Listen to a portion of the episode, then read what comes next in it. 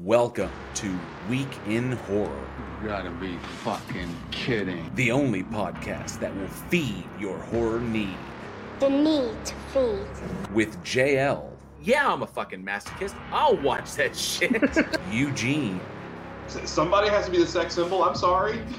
Alex, Shit, I just demonetized this forever. and Johnny O. How do you like that shit? Got halfway through the monologue before unmuting myself. Golly, it's one of those fucking days. with industry guests Hi, this is Richard Oakes, Director of Host. Hey, this is Adam Leader, Director of Host, This is Matthew Mark Hunter, I'm Donna Nelly, and you're listening to Week in Horror. and you're listening to Week in Horror. and this is Week in Horror. And you're listening to Week in Horror. News, trivia, and more. One by one, we will take you. Join our live show Wednesdays at 7 Central, youtube.com slash week in horror, and wherever you listen to podcasts. Week in Horror. Stay scared.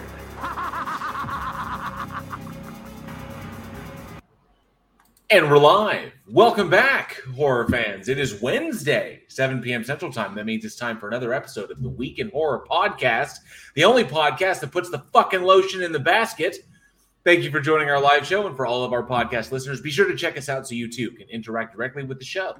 This week, we're covering select films released in horror history September 5th through September 11th. Thank you all so much for joining us. I am JL, and with me tonight are Johnny O and Alex.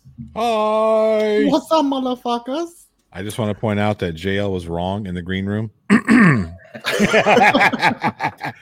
So he's pointing out that we were discussing there was the scene in 300 when the Spartans come across the small village that's been decimated by the Persians, and the child comes walking out as the only one, you know, the only one left alive. And I thought, because I'd never actually gone into the uh, credits, I thought that that was a little boy, but apparently that was a little girl. Her name is Alexandra, and I, I was unaware of that. I was like, I'm pretty sure it's a little boy, but you know, at that age, you know especially with all the makeup and how they did how they did her hair, it was Right. difficult to tell. So I was like, I assumed it was a little boy, and apparently it was not. It was a little girl. And That's just your misogyny showing. Why can't it be a little girl? Why do you have to automatically assume it's a boy? Like girls can't act? We ain't even in three minutes. You're gonna call me out for some shit. The fuck? Johnny, Johnny, Johnny's on fire. Fucking brutal. I'm Uh, kidding. I'm kidding. JL uh, is one of the least misogynist. Mis- I can't even say it. That's how much of a bullshit lie that is. I'm kidding. uh, I do want to send out my um, deepest well wishes for everybody who's been affected by this latest tragedy, this latest shooting in, was it, North Carolina? North Carolina, yeah. My goodness, people, put your guns away, fuckers. It's Jesus wild. Christ. Fuck. Anyway, what are you gonna Insane. do? Yeah. Well, before we dive into this, let's take a quick look at who is in the live chat. See who's joined us tonight. I see 40 What's up, second- fuckers? 40 seconds to- is Surf. It was the first one in the chat. Surf, good to see you, one of our amazing patrons. Hey, And, Elizabeth. uh, Tina Jones says peekaboo, be sleeping before the end. So my answer to the quiz is 42. He answered to life and everything. is- The answer to life and everything, yes. Uh, Christopher Music Channel says, uh, is here in the house. Is my guest for the trivia question Kyle Butt in the parlor pummeling his own forehead with a 40 pound Bible for the win. so you that's just probably- one. You just one clue. that is the uh, that uh, reference to my personal to my personal channel in the video that I just recently released. Good, good guess. That is Chris. a reference to his personal wish list. I mean, personal channel. Oh, Charlie Welch is in the house. Good to see you, Charlie Welch. He says Up, he was Charlie. 69th. Um, Elizabeth, good to see you. Elizabeth Sylvester. Nice. Excellent. And Sarcasm, who is lurking and working, Mm. always away. Charlie Welch says the trivia answer is Spanglish, Mm. the Adam Sandler uh, Paz Vega, drama. very nice to look at, Yes, Paz Vega. and she's a terrific actress. Prime Red says Prime Red is in the house. Says the horror is real, and it is. It is very real. That's right. Uh, here. Commander Darklight, hey, it's good to see you. Another one of our amazing patrons. I think our, our first patron. Uh, so good to see you, Commander Darklight, all the way from uh, Australia. And Chris Christopher Music Channel, good to see you. Uh, let me see who else. Jin Ju's in the house. Hello, good to see you. And I think I didn't see anybody else pop in. She's just like, oh, oh, they're talking about Prime Red. Oh, Prime Red um, and his Bible Man reviews. If you want to talk about horror, There you go. you check out Prime Red's channel on Some YouTube. fucking scary shit right there. Look at his look at his uh his breakdown of the Bible Man series. It's some terrifying shit. That It will really is. haunt your dreams. It will haunt your dreams. Um, all right, I think that's all in the house for right now. Good to see everybody, and um, thank you for joining us live. And be sure to smash that like button; it really does help us with the algorithm. So, before we jump into today's selections, we got some deep ones that we're going to talk about. But before we do that, we're going to talk real quick about our first big outing as a as a podcast as a team when we go to Texas Frightmare Weekend, uh, the weekend of the 10th, 11th, and 12th back in Dallas. So uh, it's been a while because TFW has been put on hold because of the whole, you know, the Yeah. situation out there. Everybody's been, you know, you just can't have conventions when you can't socialize. But I uh, we're finally past it, and we're going to be there. yes, JL, make sure you remind me to bring my audio gear. I have uh, lapel mics for the four of us with individual recorders, so we can kind of, you know, if we get some like candid stuff, we can grab it while we're there. Badass. That's cool. Yeah, yeah. I just thought about that. Hmm. Very neat. Hey, Alpha K91, good to see you. And uh, but yes, um, and oh yes, Elizabeth Sylvester, I will be streaming to Discord again. We're going to pick up where we left off. We're going to pick up with uh with Phantasm 3 because we have some people who have not seen the fifth one and we want to make sure we get through the whole franchise. So we will get there. Um, let me see here. What are we doing? What are we doing the uh, director's cut of Nail Gun? I will be showing the director's cut of Nail Gun as well because that one is available. And uh, Eugene just messaged me with a link so we can uh, show that, and I will be showing that in Discord as well, so you can see the extended torture scene that did not make it into the final cut of Nail Gun. So that will also be in the Discord. So I hope to see you all for that one. I'll put out the announcements so everybody will see it. And of course, uh, but before we jump in, um, Texas Frightmare Weekend. I've been through the schedule. I've looked at all who's going to be there, uh, and we're all going to be there as a team. So I'm coming down. I'm coming back down to Dallas for it. But I'll be meeting you guys there. What do you? What, what are your plans? What's everybody? Is there something you're you're waiting to see? Uh, well, I mean, for me, like I said, I'm pretty much going to leave work on Friday and meet you at the convention center, or at the convention center, the hotel. That's about it. Yep. yep. We're getting a hotel room together. Yeah. Yeah, Oh, you're invited. You've got a key. What the fuck? I mean, It's at the Hyatt Regency. It's fancy. it is We put- fancy. We put the mate and teammate. I mean, Man, no, going over everything though, like everything's fucking booked. Like it's totally sold out. Everything is completely like Yep. yeah. And That's why I have friends who live nearby, and I am already, I'm already crashing with them, and I'll be driving up to the convention. So so I'm I'm sure you're ready to see uh, Freddie Prinze Jr. Right? not particularly. I mean, Freddie Prinze is a, is a good dude and all, but uh, uh, I, I think my my heart is set on uh, who predominantly Malcolm McDowell, Yeah. Tony Tony Todd, and Danny Trejo. how I much? How Peter much do you think it's going to cost? How much do you think it's going to cost? to Be like sit down and talk to those guys because you I know that just shit ain't free. I just sold a house. I don't care. he's, like, he's like, I got hundred k on fucking bankroll. Don't worry about it. I just sold a house. I don't give a shit. So I'll be in your back pocket. I- I'll operative be. word, the operative word is I. I'll be I- your security guard. I'm not bringing that much money to the deal, but I will be bringing enough to No, cover my I was expenses. like, like curious. I'm just, I'm curious what it would cost. what I'm really excited about, and this is kind of cool, and you know, just be having done this show and the way the show is taking off, and I've and this is a bit of a humble brag. I'm looking forward. It's not just the fact that I sold the house, but Week in Horror, Week in Horror has really kind of blown up beyond our expectations, and I am seriously looking forward to going to the TF, TFW or T, uh, Texas Frightmare weekend, walking into the T-shirt cube, and buying all the T-shirts I want. And making it motherfucking rain. And that is what I've always wanted to do. That just walk in there and be like, shirt, shirt, shirt, shirt, shirt, shirt, shirt, and just grab all the fucking shirts I want.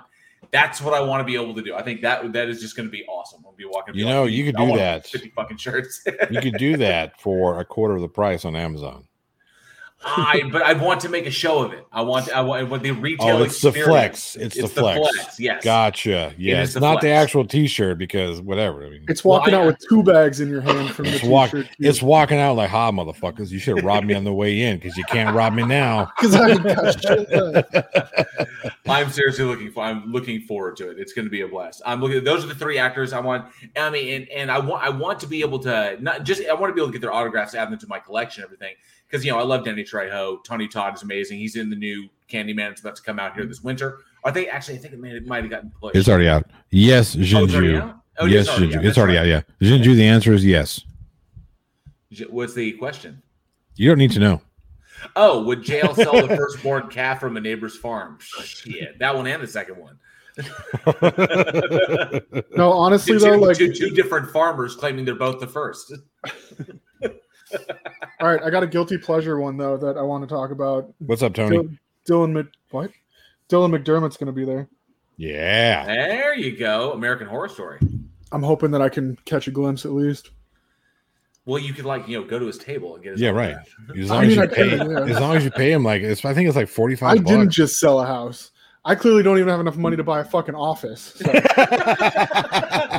Why would you need to buy an office? There should be one in your home. the whole point was I don't have enough money. Yeah. Yeah, yeah, Jay, you're focusing on the wrong part of the story. He's so poor he can't even set up an office in his own house. I don't even have enough rooms in my house Look. to have an office. This all looks nice and pretty, right? Okay, but let me show you what's where I'm really at. Hang on a second. Let me show you guys where I'm really at. Oh Wait, no, here we go. You ready for this?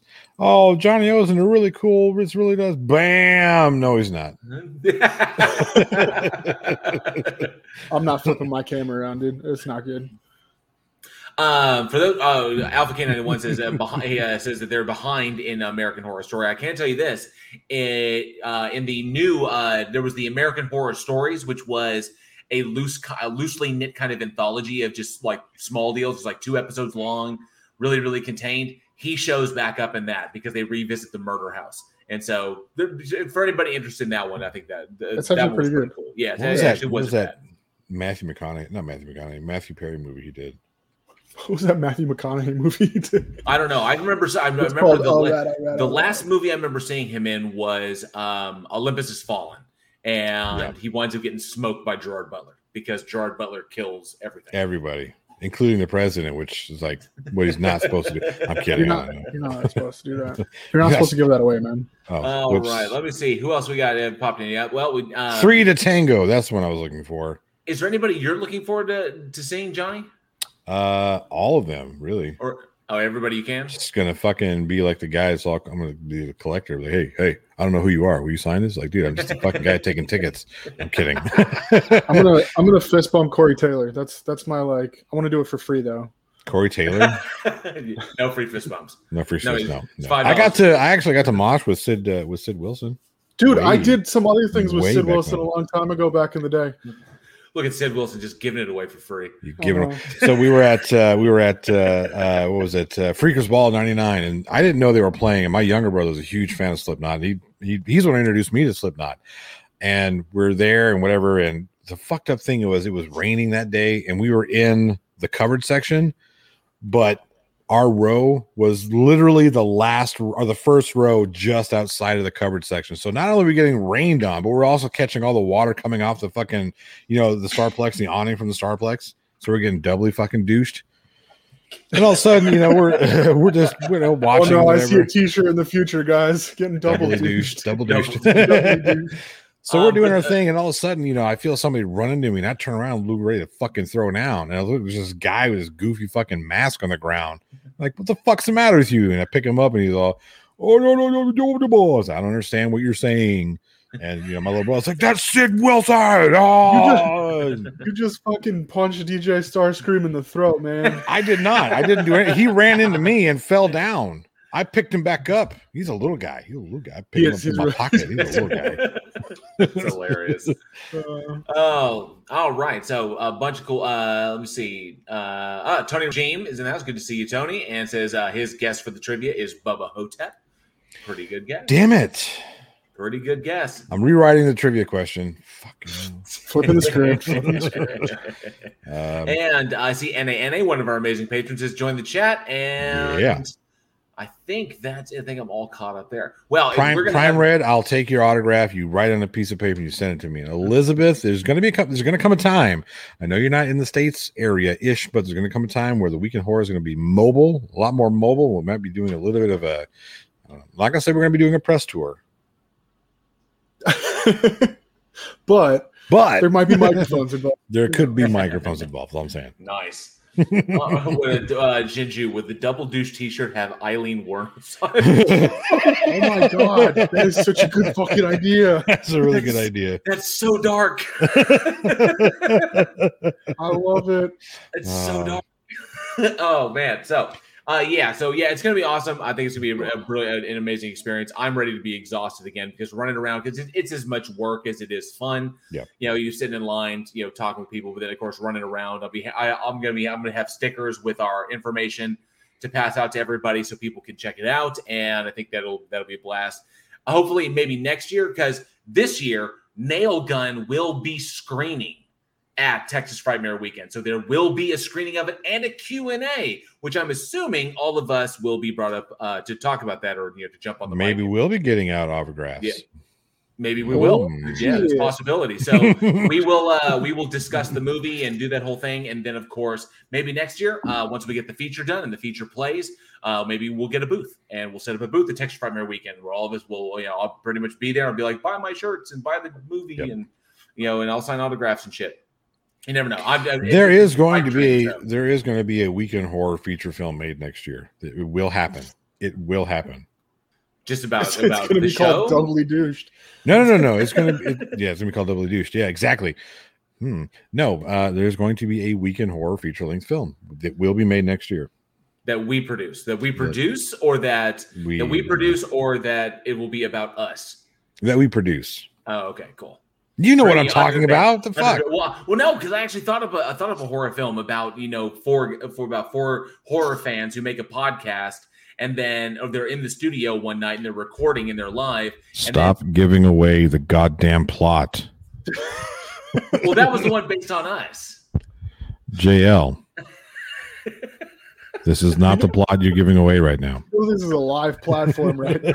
All right. I mean, I, I'm not. I won't give it away. I won't give it away. I've been very. that- that- That's the only reason I think, to be honest, the only the only reason Week in Horror became successful was because I told virtually nobody about it. I didn't say anything online. I kept everything to like you know quick phone calls, and I didn't text anything. I didn't put it out on the internet. I kept. I, I went totally lo-fi and just contacted people. Hey, can I can I meet with you? It's like the fucking deep throat shit. He's like not even parking- kidding, dude. I was taking a shit one day and an envelope slid underneath my door and I opened it. It was like, hey, you pooping? And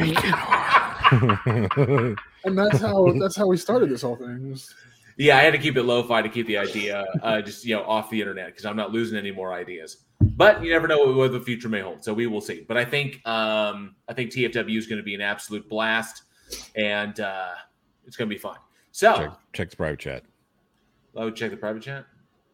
Hey, Angie. Oh, it- maybe, yeah, yeah. It- No, I'm it- serious. we can just, I mean, we can discourse. We'll hash it out. Yeah, we'll hash it out. All right. So, What's up, Angie?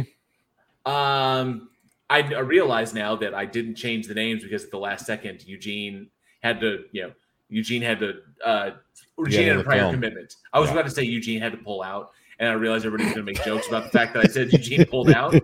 So, and I was trying to think of a different way to say funny. it, and I couldn't. So I was kind of like, you know, Eugene's not here. Eugene got called to his shoot. He's out there actually working. Somebody Um, requested Eugene's presence because of his fucking brilliance, his Pretty much. greatness. yeah. I mean, he, got- is the sex symbol after all. Like, we will He give you a- money if you grace us with got your presence. he got a, he got a last second job to go shoot something. So What? so it's just us. So um, instead of Eugene, I will pass it uh, to Alex. Yeah, I'm a stand-in and nowhere near as good as Eugene Eugene tonight. You're not a stand. It was gonna be all four of us. I'm the stand-in. What are you talking about? It was supposed to be all four of us. I was excited to have all of us on here, but it's cool. It's cool. Just the doing it. four of us. All right, so let's jump into it. Uh, Let's do it. What do we got right first? off the bat, right off the bat, this uh, remake um, came out September fifth, twenty thirteen, called "All Cheerleaders Die." this was this was great. Again, another uh, Was it a uh, remake? huh? Because there was a short film, and then this There was like it, was- it was a remake of the 2001 film. Um, it was also written and directed by uh, Lucky- but- Lucky McKee and Yeah. Chris. Uh, yeah, because all the first one was a short film, and this was, this was a feature length of that. it was Got yeah, it. it's exactly like Yeah. Nail Gun, and then if you want to do like you know feature So, Nail Gun, kind of like What What thing. we're saying was they made the film and then Shut came up. back out and then Shut up. Go ahead, Alex. remade the film. I will punch you in the face.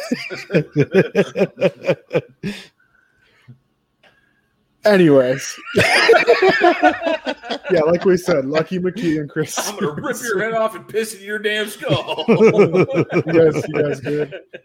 Do you guys need a second? No, No. no, we're good. no. Close the door for you. It ain't that kind of show. Onlyfans.com slash weekend horror. It is now. JL, I got my camera turned off. Yeah, but you're all Uh, turned. uh, Alex, save me. you say that. That's how we're going to be saying this weekend. Brown chicken, Oh, brown man. cow. Seriously. All right, go ahead, Alex. Sorry. Anyways, uh, this one is starring Caitlin, Caitlin Stasey, Brown Chicken Brown Cow. Caitlin Stasey.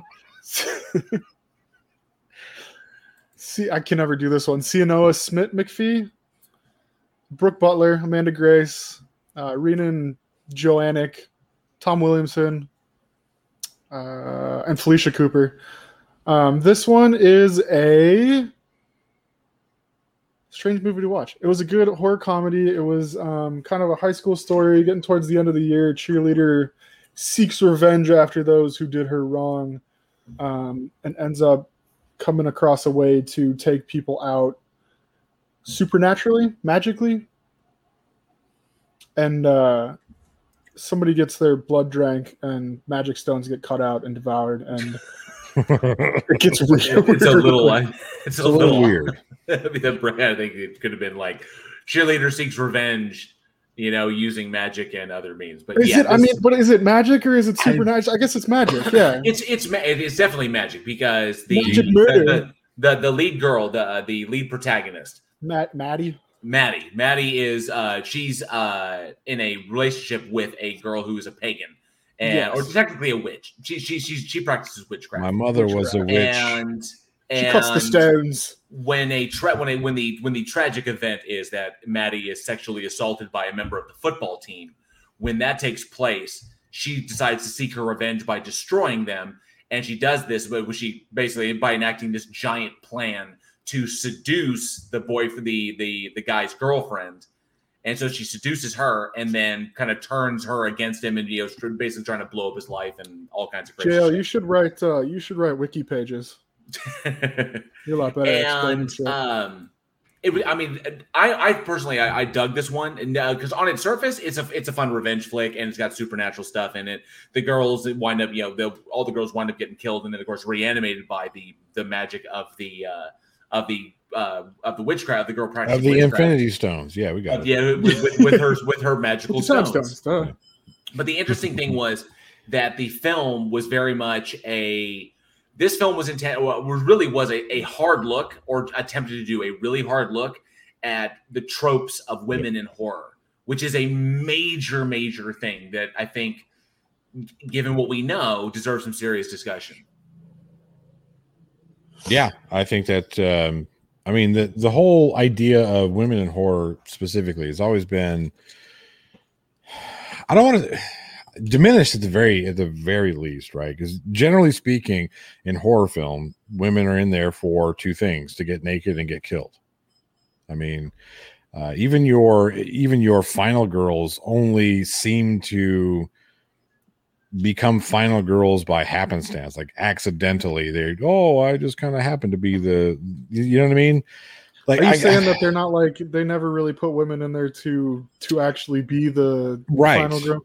exactly? I don't think they do. I mean, I think they they do, but the way it gets Do you think that comes like? Do you think that comes while in writing, or do you think a lot of that comes like while they're filming the movie and they're like, well, maybe we should push it this way? You know, how many times has it been actually written into it as opposed to, ah, maybe we could flip the script and it would be different than every other movie because it's different now. That's a good question because I was actually thinking about the the earliest like strong female character that I can remember, uh, and that would have been Ripley in Alien. But if I remember correctly, Ripley was a was originally supposed to be a man, and they they flipped the script and recast or they cast Sigourney Weaver for some reason other than you know she's a badass actress, but you know she wasn't that character wasn't supposed to originally be a woman, so that's the reason why they're that her line delivery or not her line delivery, but her lines are kind of more masculine. Um, but yeah, I mean, and even then, if you take a look at that, of course, we got to get her down to a bra and panties and half naked because you know she's a woman in horror film. So that whole idea of a woman's place in horror film needs to be challenged, and I kind of like what they're doing in this. I kind of like what has been done.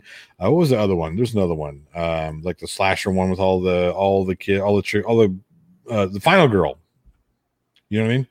Is that the- Oh, that's the the the, the, the final girls. The final girls, yeah, Yeah, yeah. So they all get pulled in, right? So it's this is like another uh, retelling of that type of trope. And so Annie Annie talks about Jamie Lee Curtis. I think Jamie Lee Curtis was an accident. I think accidentally found one that you know. I guess again, if you look just by simple happenstance, that she happened to beat Michael Myers. It wasn't like she was a super calculated, awesome bad She wasn't. bitch. She wasn't Sidney Prescott. right? Exactly. Yeah. Exactly. She was just, oh, I almost got stabbed, but I didn't. No, I kind of got stabbed a little bit. It was just, you know, it was, an, it was she accidentally beat the bad guy. She later became a badass, but it, she wasn't written into the script as a badass. It was just an accident.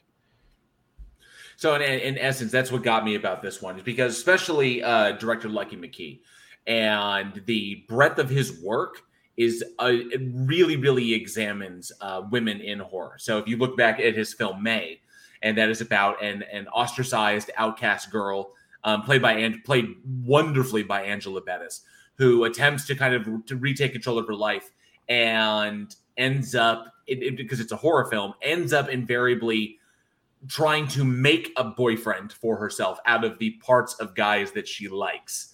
Like she's like, like you have great eyes, you have a great mouth, you have, you know, the, the, these are the, the in, in taking those aspects about, you sure about do got a party mouth. yeah, and then trying to make her, trying to make her own boyfriend out of these Yeah. pieces.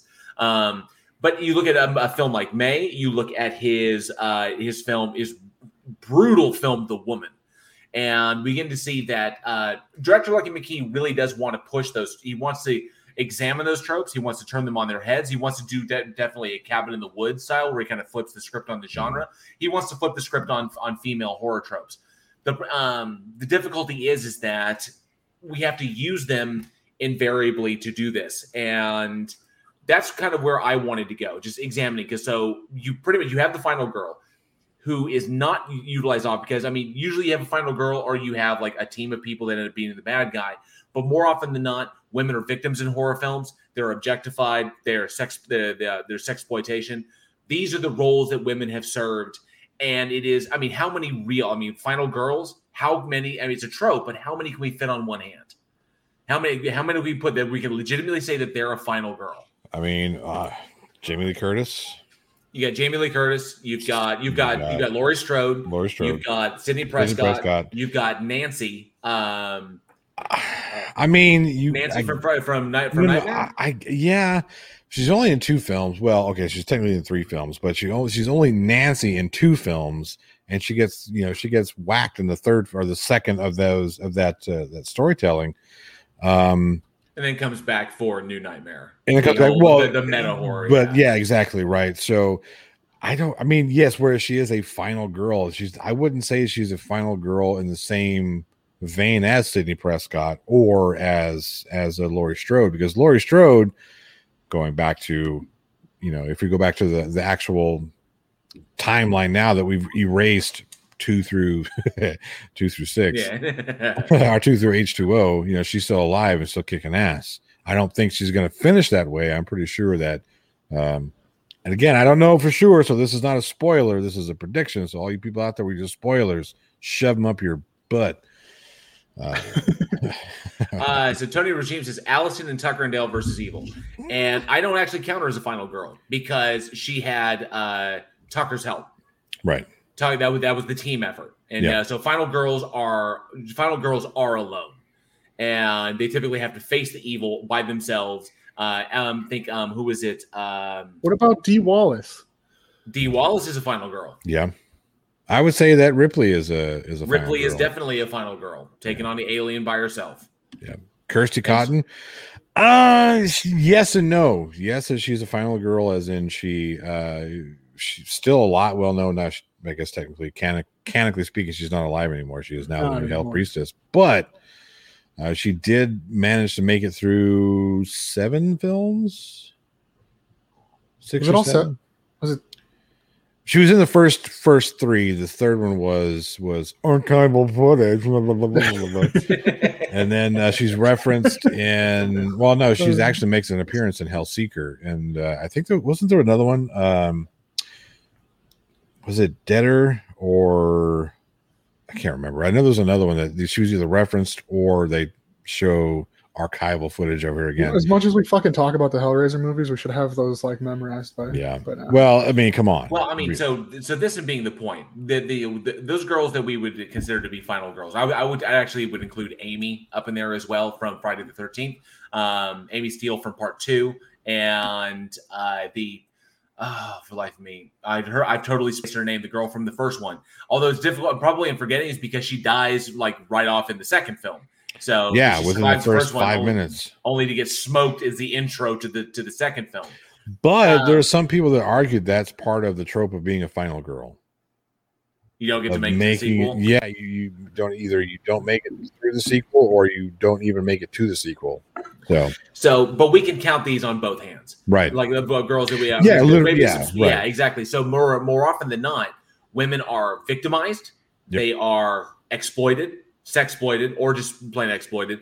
The plight of women. You look at films like Martyr, um, Irreversible, a number. I mean, there's uh, Martyrs, Irreversible, The Woman. Um, I can't think. Uh, I mean, even I mean, even in your rote horror film, it's about girls getting what they want, or like you know, and then girls getting victimized for being who they are, or the actions that they partake. If they do drugs, or they have sex, or they drink, or they do something that little girls not, you know, little girls not supposed to, in that puritanical mentality Right. of it. And that and horror made it. Yeah, so glad like you the, brought that up. it's like the foundation of horror films right there. Yeah, that Yeah. whole concept that women have this role, guys have this role, Mhm. and that they should not. You know, these are these are well defined. You know, the kind of puritanical nature of America in that respect, the the foundation of what we were built on. And then that's where the final girl comes from because she doesn't partake in any of these things. But because of her virtue, she's able to overcome the evil because good always overcomes evil in that respect. And that's the point is that we're at a point, and that, that's why it's so huge right now, is because in this particular one, with all cheerleaders dying, the girls are victimized brutally, I might add, Mhm. and they are they're yeah. objecti- they're objectified. Well, fir- first off, they're objectified because they're cheerleaders. They're basically manipulated and brutalized by their significant others, who either want them solely for sex or want them because they look good on their arms. And then the minute opportunity arises, they're cast aside with you know without a thought to, to their feelings. And the second they rise up to, to retake their power, they're they're essentially murdered. They're killed in the killed in the car wreck when they when they when they when the boy when the uh, when the football players force them off the road and they crash the car and they all die. Then the witch comes in, resurrects them all, and then they turn into the I guess succubus's thing. I'm Uh, yeah, I was gonna say, I think sure. I think it was a succubus. but these reanimated and then they come back and they start retaking their power much to every way and then they start you know basically taking revenge on all the the players that resulted in their deaths and but still while doing this acknowledging that they're hot chicks acknowledging that the majority of people who like this like watching girl on girl action because there's a lot of sapphic action in this one so Yep. that's still a trope they're still being objectified they're still being victimized because despite the fact that they're back despite the fact they've retaken their power guys are still trying to victimize them.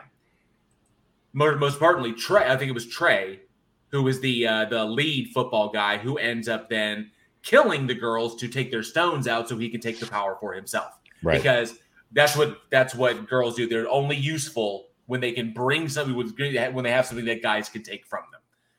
And so that's where I think this film kind of veers a little bit because it was trying to flip the script, but invariably use the tropes that it needs, use the tropes it's trying to subvert in order to subvert those tropes. I don't know. I think maybe it was using those tropes to highlight, not necessarily subvert, but highlight the fact that they're they're like the contradictions that you're talking about.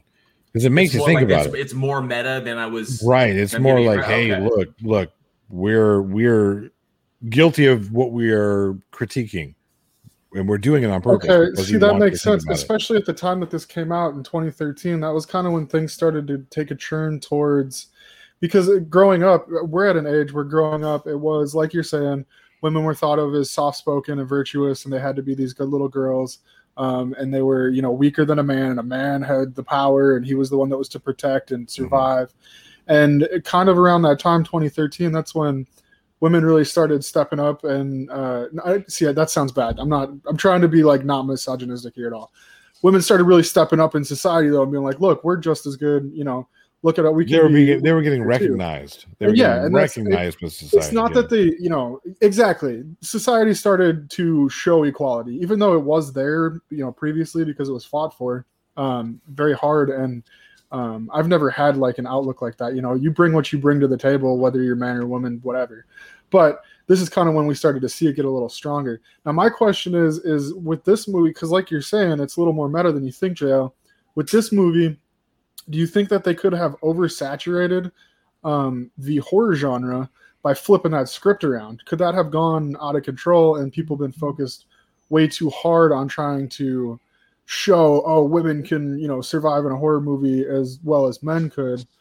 Um, it- this movie I felt did like a really good. It was really good right in the middle of balance in that. Um, it didn't go too far one way, and it didn't. It didn't not show what it was trying to show. It didn't overstep anything. They put the there was the rape scene in there, so there was the vulnerable woman still, but also she came back and was like, "Look, yeah, you fuck with me, I'll fucking kill you." Um, and it's just there's there's a lot that goes on in this particular trope, um, and they I feel like they did a really good job bringing that all together and kind of not making it awkward in a way that would have made it a bad movie, um, while still keeping like the the hero, the female hero at the end of it. It may have been. I, I felt it was a little. It was a little more self. It was. It was a little self aware.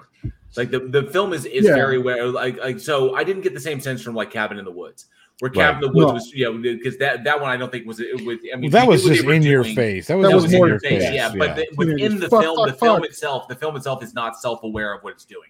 It's Right. simply operating within the parameters of the writers.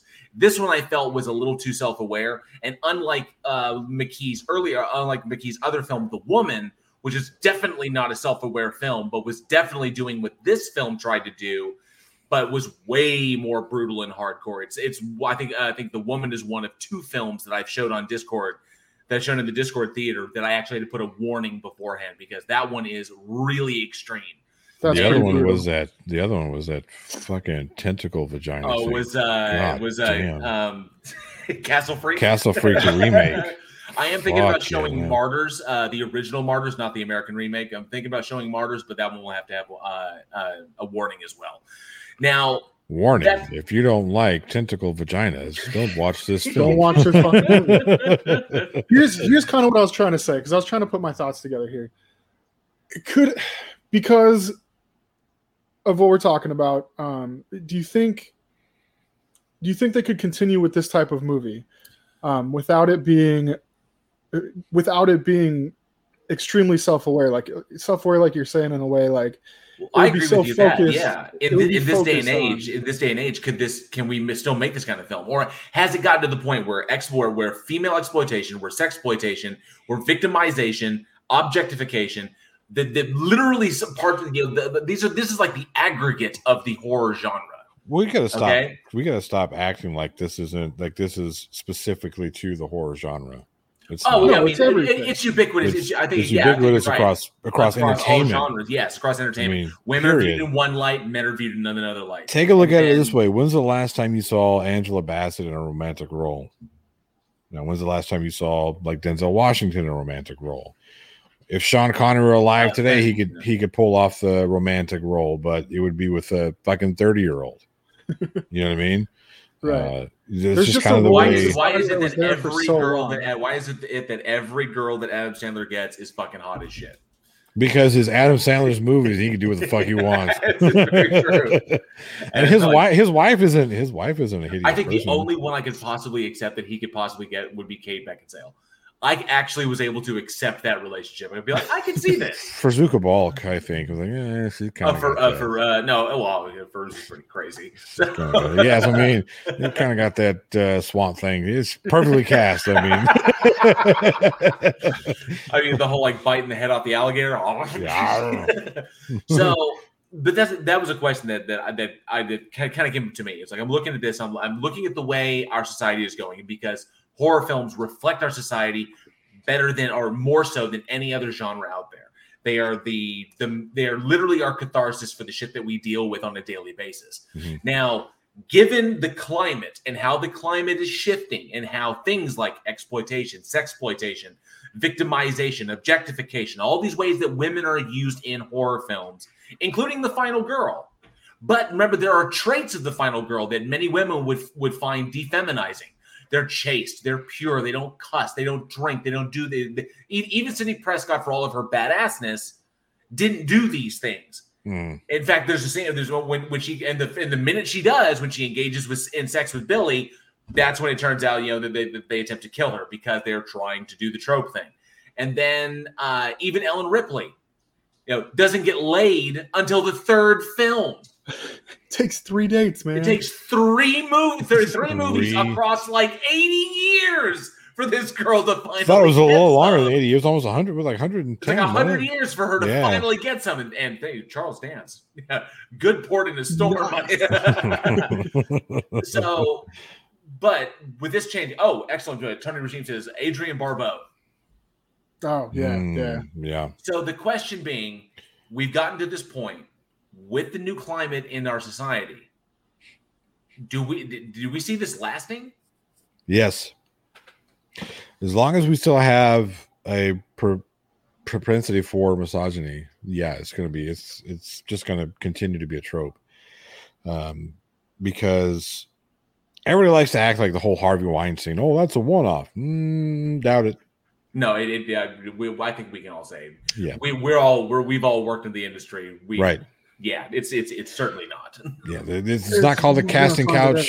Yeah, right. Right. We you, you know what I mean? I'm sorry. It's just I The fact that we talk about it means it's happened more than once, which means it's going to happen again. It's just Yeah. it's human nature. So it's And- not the, it's not the fact that it's a part of the horror genre. It's not the fact that Hollywood is too big and you just can't change Hollywood because you can change Hollywood.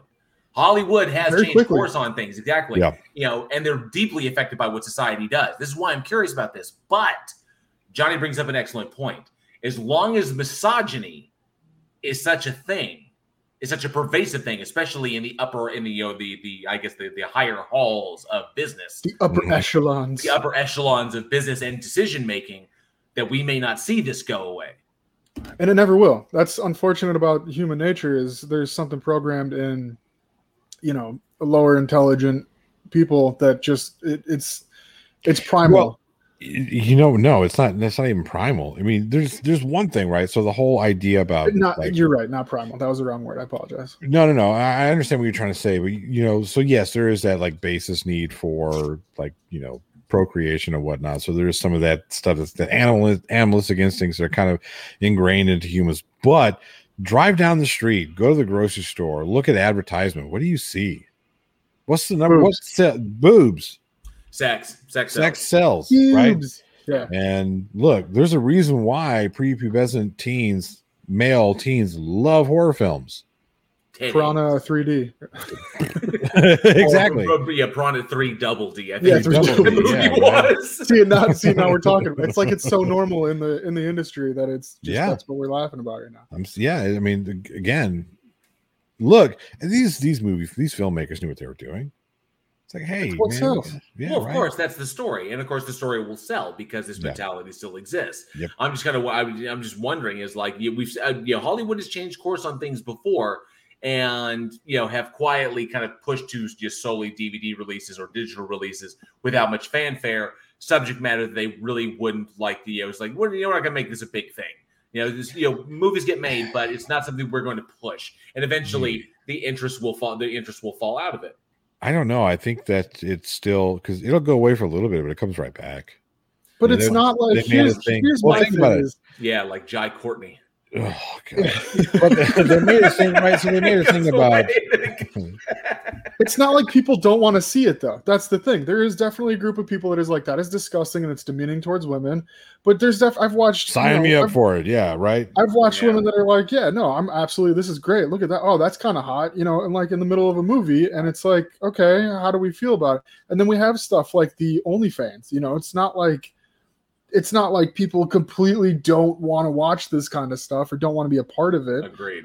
They have a very huge And given that uh, OnlyFans creator re- base. and given that OnlyFans reverse course, Right, because exactly. of the outcry, right? the, the creator the creator base to something like OnlyFans, where these women are out here, and not just women, but mostly women are out here flaunting their bodies for money, and they know what they're doing, and they're okay with it. And you know that leaves it open to like, okay, well, is it really that misogynistic, or is it like, is it really that expletive if you know they have the option to not do it, or have the option to Well- not be a part of it and still participate? So there's something to be said about like a Stockholm syndrome type thing, right? Like you start Okay. feeling bad for.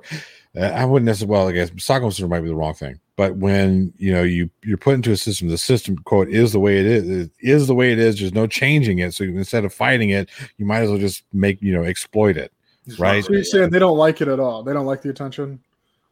I'm I'm not saying I'm just, that. I'm just kidding. I'm not saying that. Dave. What I am saying is that you do have a nice rack down there. It's like Well, whoever's who, whoever's in best who's ever is in that spot right there has got the Elvira boobs. Um, I mean, case in Um, point. Sir Little Wolf, good to see you. Thank you for joining the for joining the chat. It brings up a good point. Now I want to watch the Entity because that one was a rough. That that one was a difficult watch. Yeah. Barbara Hershey, Is it Hershey or just Hirsch? Bar- Barbara Hershey, Barbara Hershey. Give her a candy and the uh, with the, Hershey. the the sexual assaulting spirit in that one. That one was a difficult Yeah. one. That was But yeah, we- that was a yeah. rapey ghost. Yeah, it was yeah, that was rough. I want to I want to bring this to. I'm, so I'm glad you said the rapey ghost because the same thing happened to. Me too.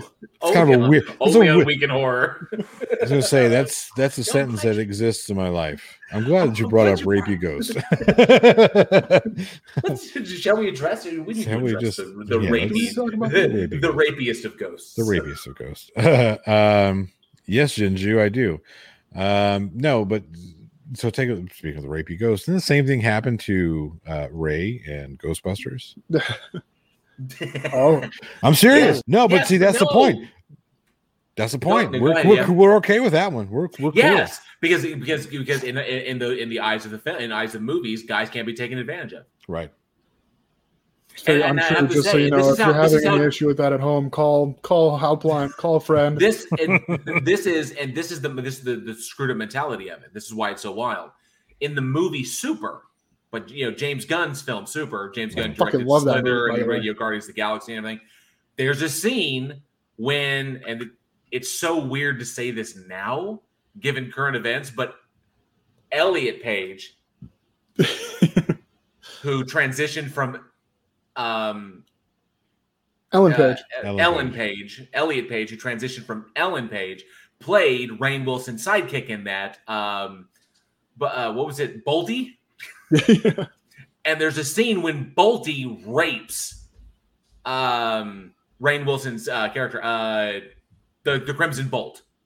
Uh, so there's a scene when the sidekick rapes the the hero, and it's very weird to watch because you see what's happening, you know what's going down. She does this, she attacks him, she assaults him, and because he doesn't want to, uh, he doesn't want to hurt her because he knows what because at this point he kind of knows what he's capable of, and he's trying not to hurt her, but then invariably ends up getting sexually assaulted for his trouble. And even this is how to you know how you know weird the wiring is in my head. I didn't I, at first glance when I first watched this movie, I was like, oh, that's crazy. I was like, that's just a wild, crazy scene. I didn't see it as a rape.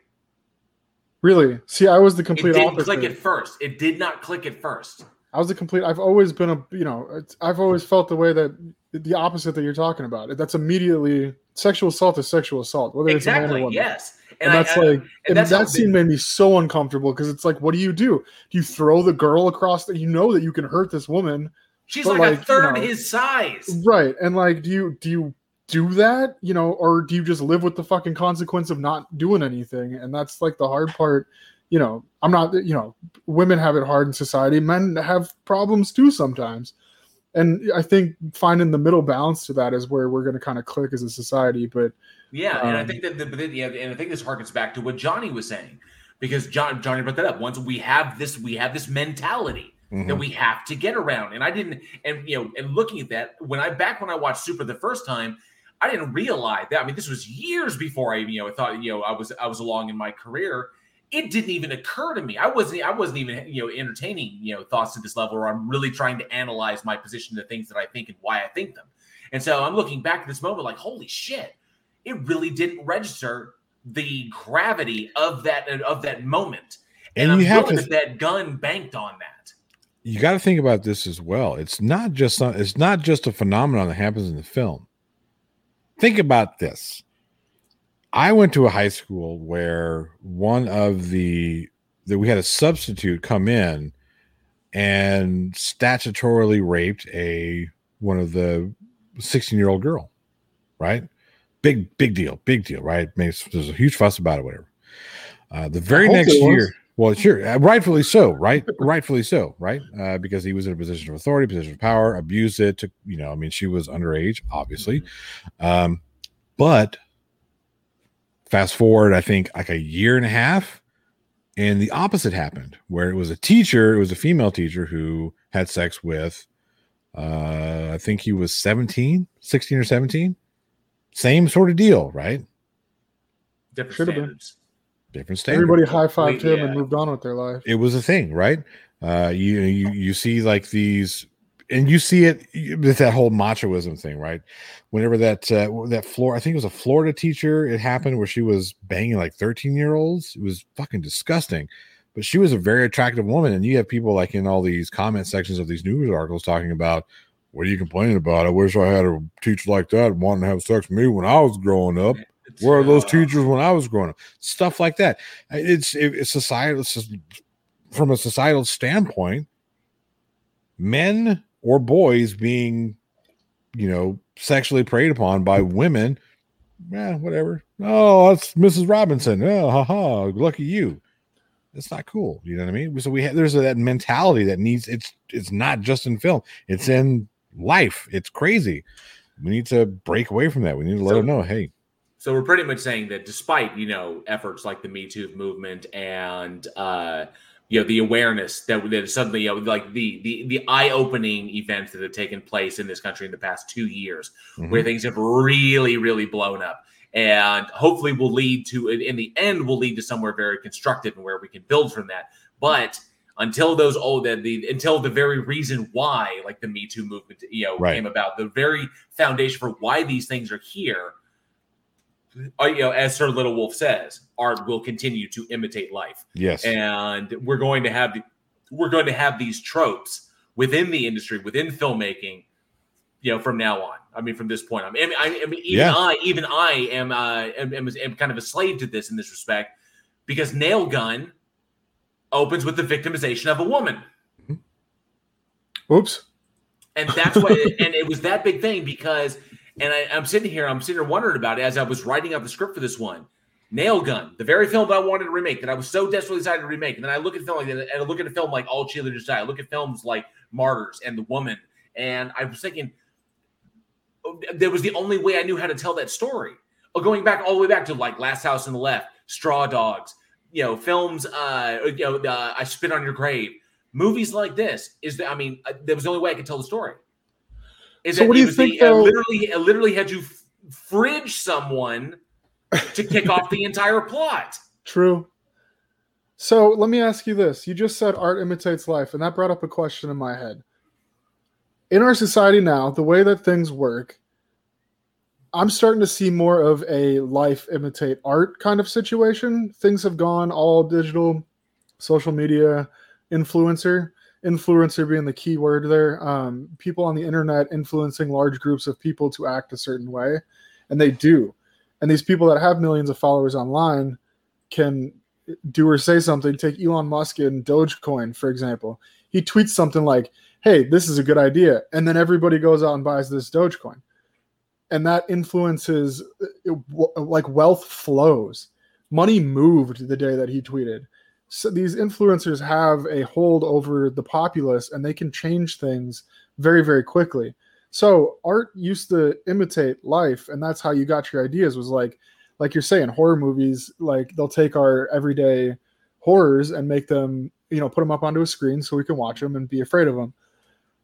Could there be movements in the horror community or even in the entertainment industry now that could shift? I, I think they could use it for stuff like pulling these ideas out of people's heads and kind of moving it towards a better, cleaner way of thinking as a society. I, what I, what I'm trying to say is there's so much influence in the entertainment industry now. I feel that life could start imitating art um, on a grander scale. And you know, do you think that's safe?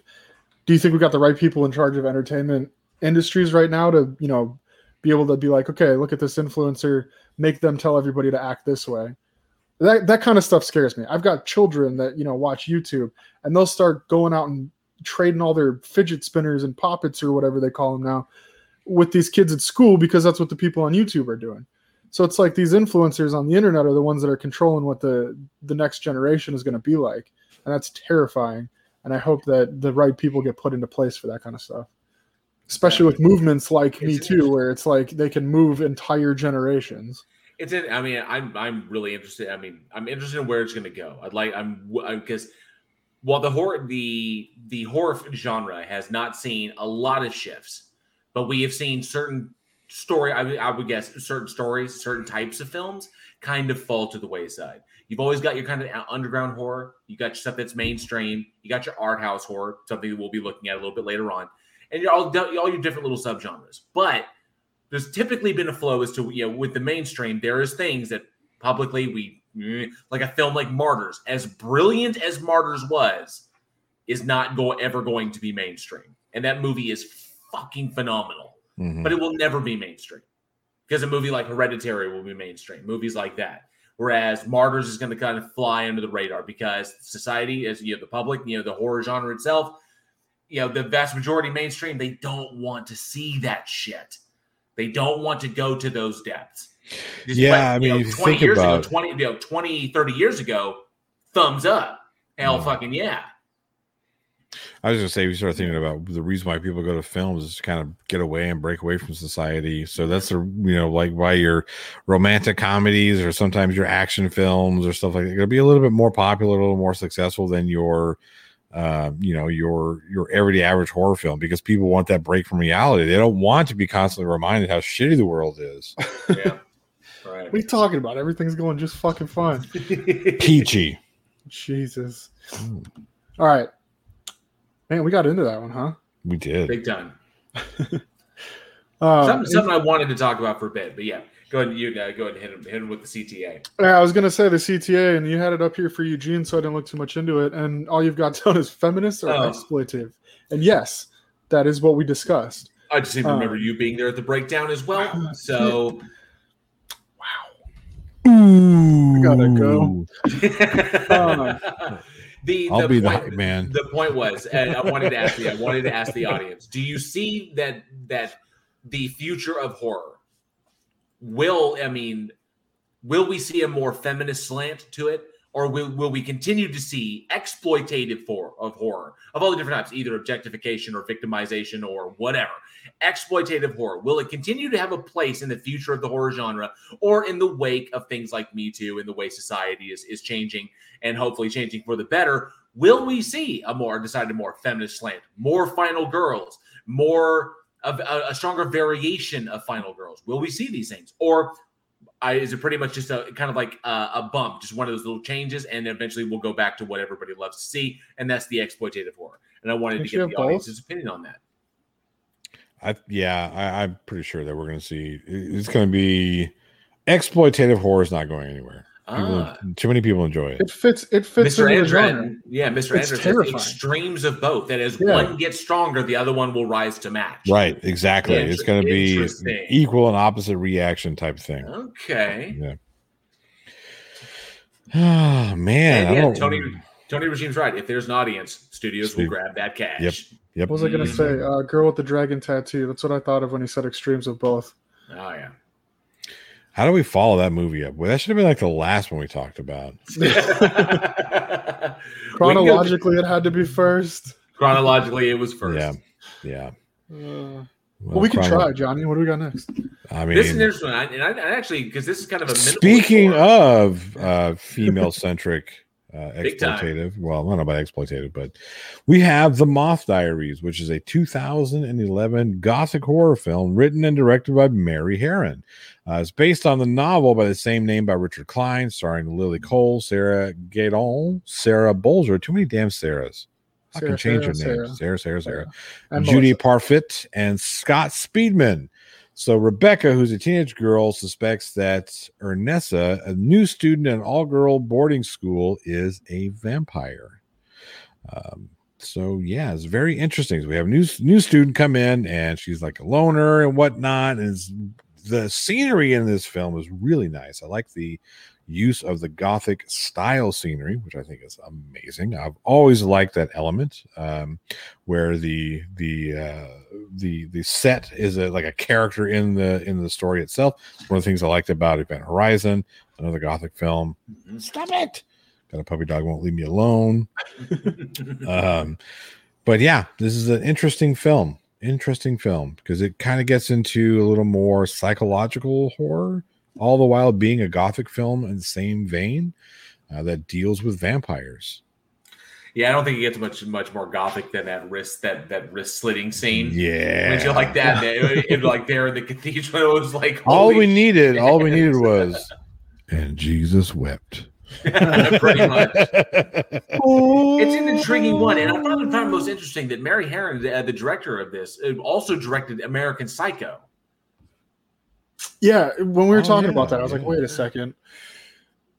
It, that it- that shows a, a range there that is unbelievably talented. Now, One and, and it was interesting, you know, given that you given the tone of that film, and I've looked at it that I've looked at her uh, at her filmography, and across the board, she's very eclectic because she she directed I Shot Andy Warhol, which was it's so different from the, from the other films from American Psycho or this one, uh, the Notorious Bettie Page, um, which I think was had uh, was that yeah, it was Gretchen Mol, yeah, who was in that one, but yeah.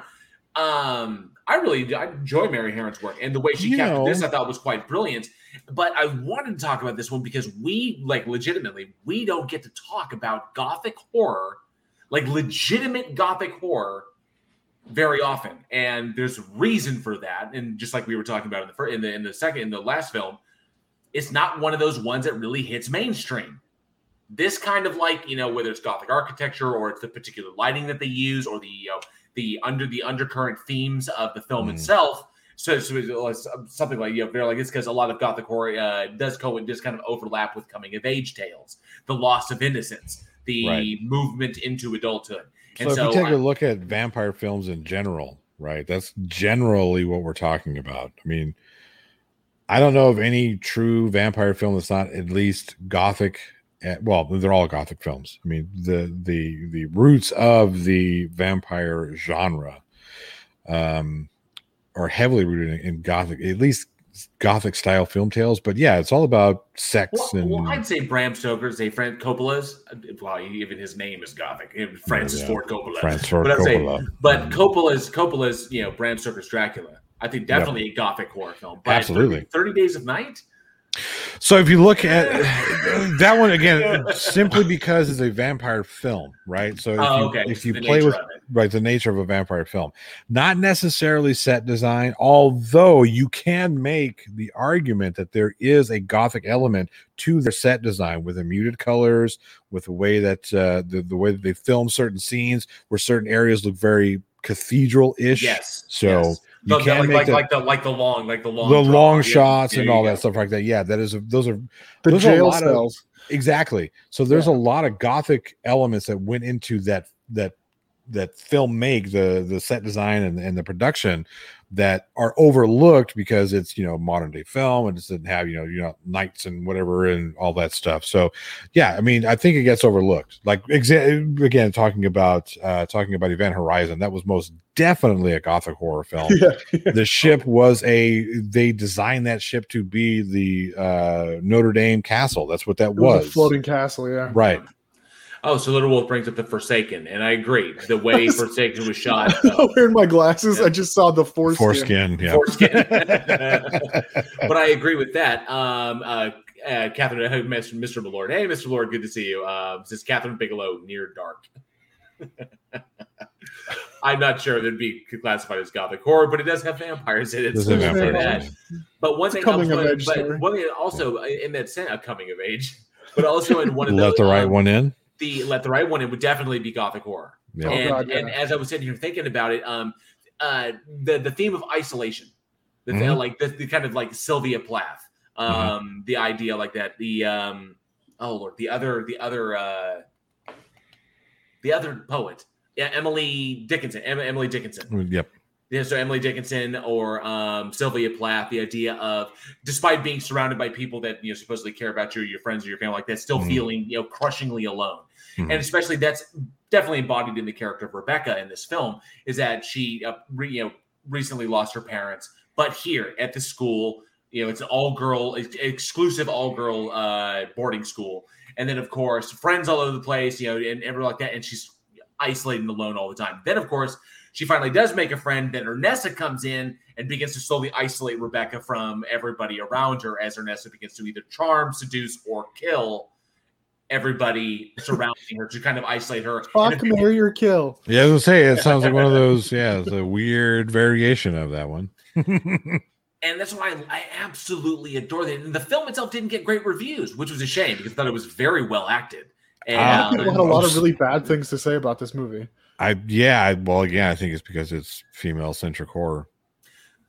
Damn. Yeah, I, I, I gotta give, I got, I got, I have to agree because it's all girls. There's only one guy in this, Mhm. and he's not even that re- really that redeemable because he He's kind of a up- creep. He's kind of a creep. He Yeah. oversteps at one point, although it doesn't Mhm. go any further than that. But he does overstep, and then he then he serves his purpose. But Mm-hmm. the purpose he serves, and I can kind of see it, is he's a plot. He's literally a plot. cheat. Plot device. His- yeah. He's a plot device designed to further isolate Rebecca.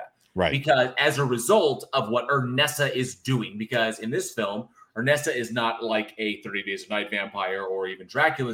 Ernesta is a psychic vampire Yep. where she draws upon the life force of other people and eventually draining them dry till they die.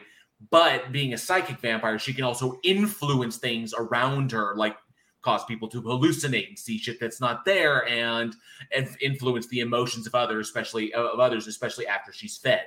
So no doubt the indiscretion between Scott Speedman and her and Rebecca was as a result of Ernesta's meddling. In order to further isolate you, you, you can't go to the teachers, you can't go to your friends, you Mhm. can't go to, you can't even leave, you can't go to your parents because they're dead. So Can't trust anybody, yeah. exactly. Everybody's gone. Good And luck. so, and that and that sense of it was pervasive throughout the whole thing, and inv- invariably, she winds up coming through this. And I love the coming of age story there because the sense, well, this is not like Buffy, whereas you know high school is hell. It's you know there's Right. on a hell mouth, in the sense that growing up is isolating. Growing up is fucking brutal when we look back on it and the shit that we had to deal with, and not from just the things that happened to us, but the things that were going through our minds, through our emotions as we were developing and trying to figure out what the hell is going on Yep. and then being pulled in nine different ways and feeling we can't go to anybody with anything anything and i love that in this film because It's particularly effective when talking about that age group as well, right? That, Yes. That 14, 16, 15, 16, 16, yeah, yeah, right, right. right in that age group where, you know, even if you don't have, you know, the the the parents who recently passed away, nobody understands me, you know, I'm going through all this change and everything's against me and everything is really big. All your emotions are just fucking so all over the place and there's and kind so of kind, much of, kind bigger of personified by the by the set design given right. the huge places that are in like this just Right. giant beautiful place and where do you fit into it because it's Yep. so alien to you and it's like it's mm-hmm. cold it's isolated everything it's is isolated scary because it's Yeah. so big. There's like, well, you know, trying to figure out where you belong, like you're talking about, where your place is in this, and then, you know, you have all these other people that already have formed their cliques. You know what I mean? They've got their little groups of people, groups of friends, and you don't really fit in, but you do, but you don't, and oh, fucking hell, everything is so huge, and here comes this person, or here comes this thing uh, that that comes in and says, hey, I'll be your friend. Let's be friends. Yeah, And it's the one thing. And it turns out that it's a murderous vampire child. yeah, yeah. One Um, could no, say it's you're- you're not kidding. allegorical to uh, to addiction, to drug abuse. Because invariably that's what happens to Lucy. Uh, yeah. Is that is that Ernessa uh, plays on that on Lucy's need in order to be the center of something. Because mm-hmm. Lucy knows that she is not that while she's the best while she's Rebecca's best friend Lucy knows she's not like to that to that level. In, in her mind she's a better friend to Rebecca than Rebecca is to her. And it is because Rebecca needs her more than Lucy needs her. But then mm-hmm. someone comes into Lucy's life who apparently needs her more than Rebecca does and then gives her that fulfillment. Of course, it needs her because it needs to feed off of her and eventually kill her. So, but that is what Ernessa does. Ernessa is able to play the role that Rebecca does not. And Rebecca's, uh, Re- you know, the areas where Rebecca should be having a presence in are eventually eaten up by this monster that has come in until eventually she can overtake her power. She can retake her power and be, you know, and you know, Hmm. I guess destroy the monster that is, or the barrier that is between her and actually embracing her own life.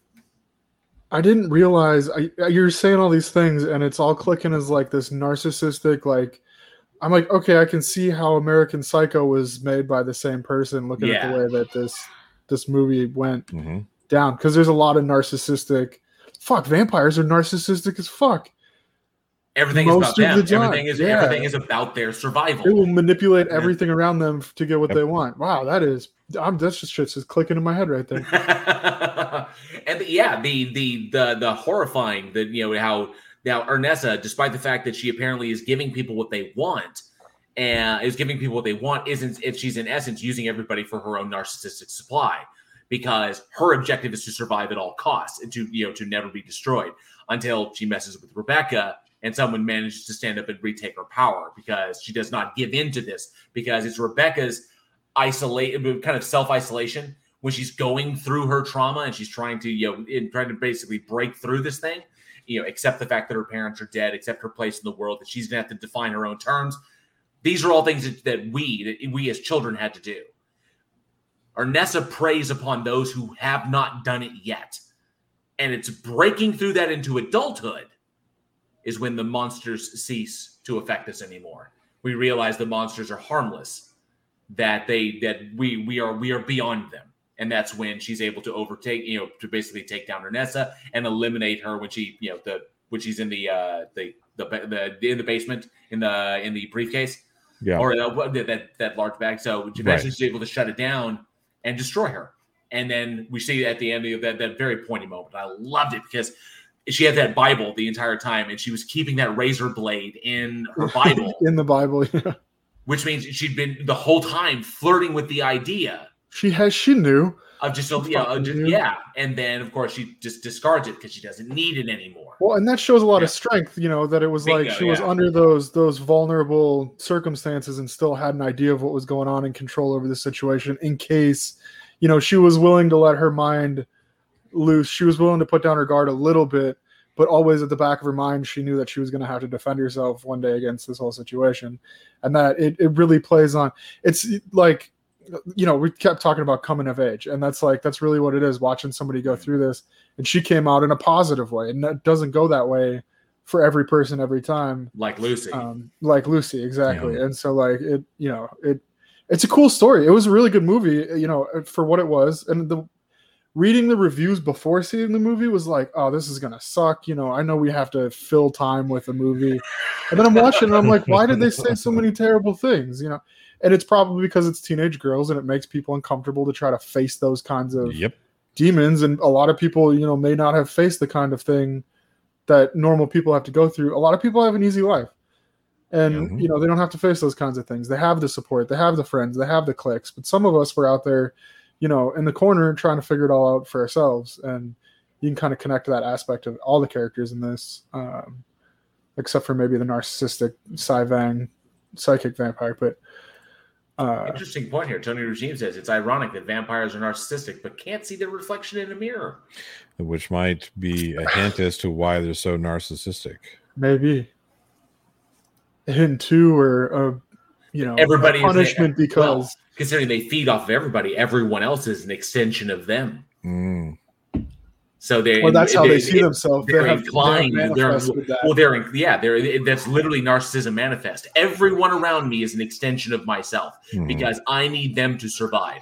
The narcissist needs everyone around them to be an extension of themselves in order to survive. So it's literally because we look back at the history of it. You know, the the vampire was just the you know the I guess the way of talking about the aristocrats at the time that the rich prey upon the uh, upon the poor that the rich make their money on the backs of the poor and that they that everyone else is just an extension of their wealth and their gain and that's what the you know living you're basically supping off the lifeblood of the working class is where the the kind of the legend is built from and so we see that it's reflected in that narcissistic uh that narcissistic relationship between those who have and those who work for the, those who are basically just take from others and those who work their ass off what they have just invariably to have it taken by someone uh bigger and more powerful more wealthy than they are Man, narcissists really destroy the only the thing that they need the most.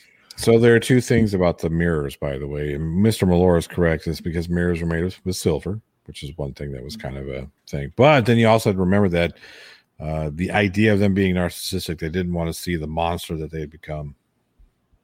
Yes. Yeah. Yeah. couldn't couldn't face their true selves. Couldn't selves face the true selves. all right That's All right. ironic because it's It the is only thing they love. It's the only thing they love. Well, no, they love the idea of what they think they are, not what they truly are. They will never truly see themselves. and it swings Wow, over. there's so many cool fucking analogies. Dude, but, but you think about that, it swings pretty heavily into the picture of Dorian Gray. Mm.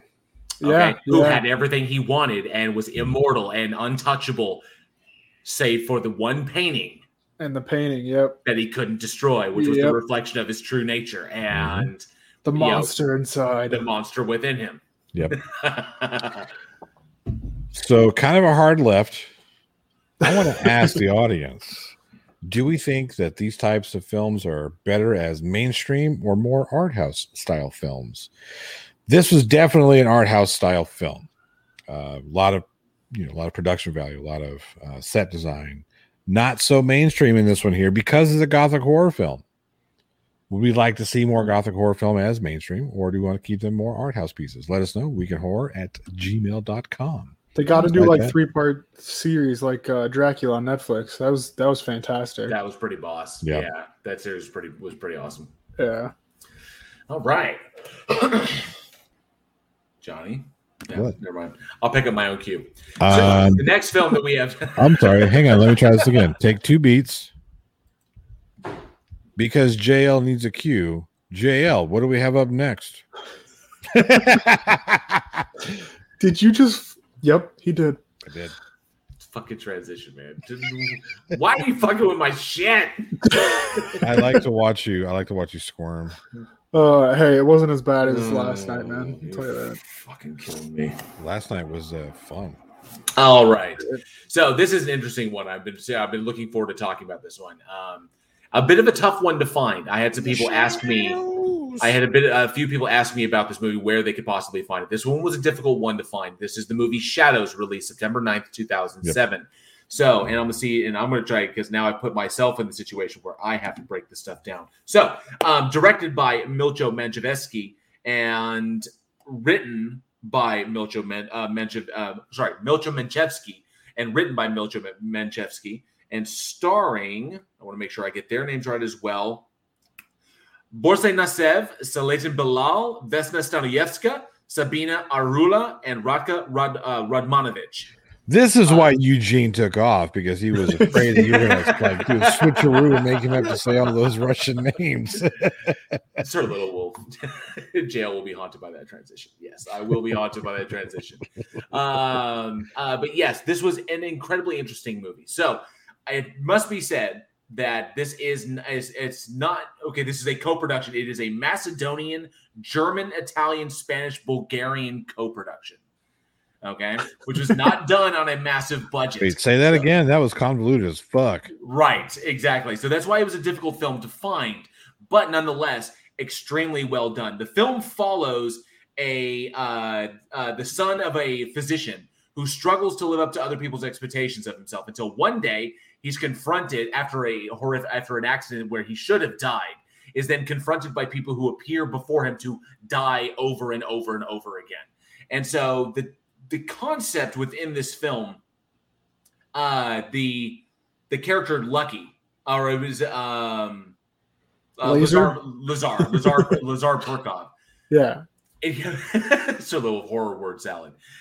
The notion, uh, what got me about this one was number one, the artistry of the film. the uh, The film is lovingly crafted, w- extremely well done. Its transitions are beautiful. The acting is fantastic. And Commander Darklight's right. I should have just said Eastern European because that's pretty much what it was.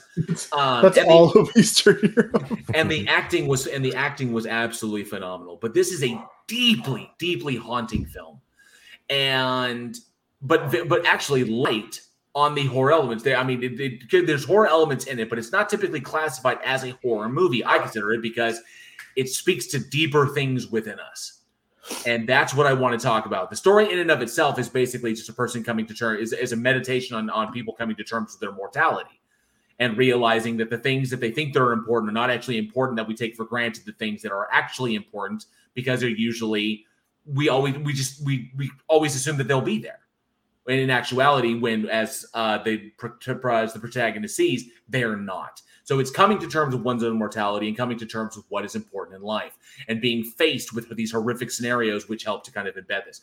Almost i got a real sense of like um a christmas carol in seeing this you know like where a person is kind of like revisiting um aspects of themselves so that they can see where they went wrong and recognize something about themselves they didn't know before. See, I felt more of like a you don't know what you got until it's gone kind of. oh yeah you can see that as well like a wonderful life which Yeah, is yeah, really exactly. which was which is a weird comparison i was like, I was like that's so odd it's, It's like, like- it's an interesting take on it It's I almost watching it. Okay, because it's got the horrific elements, you know. And first of all, that fucking crash scene that was insane. gnarly yeah that was Um, gnarly as that was that was crazy. um, but it, this one clung so tight.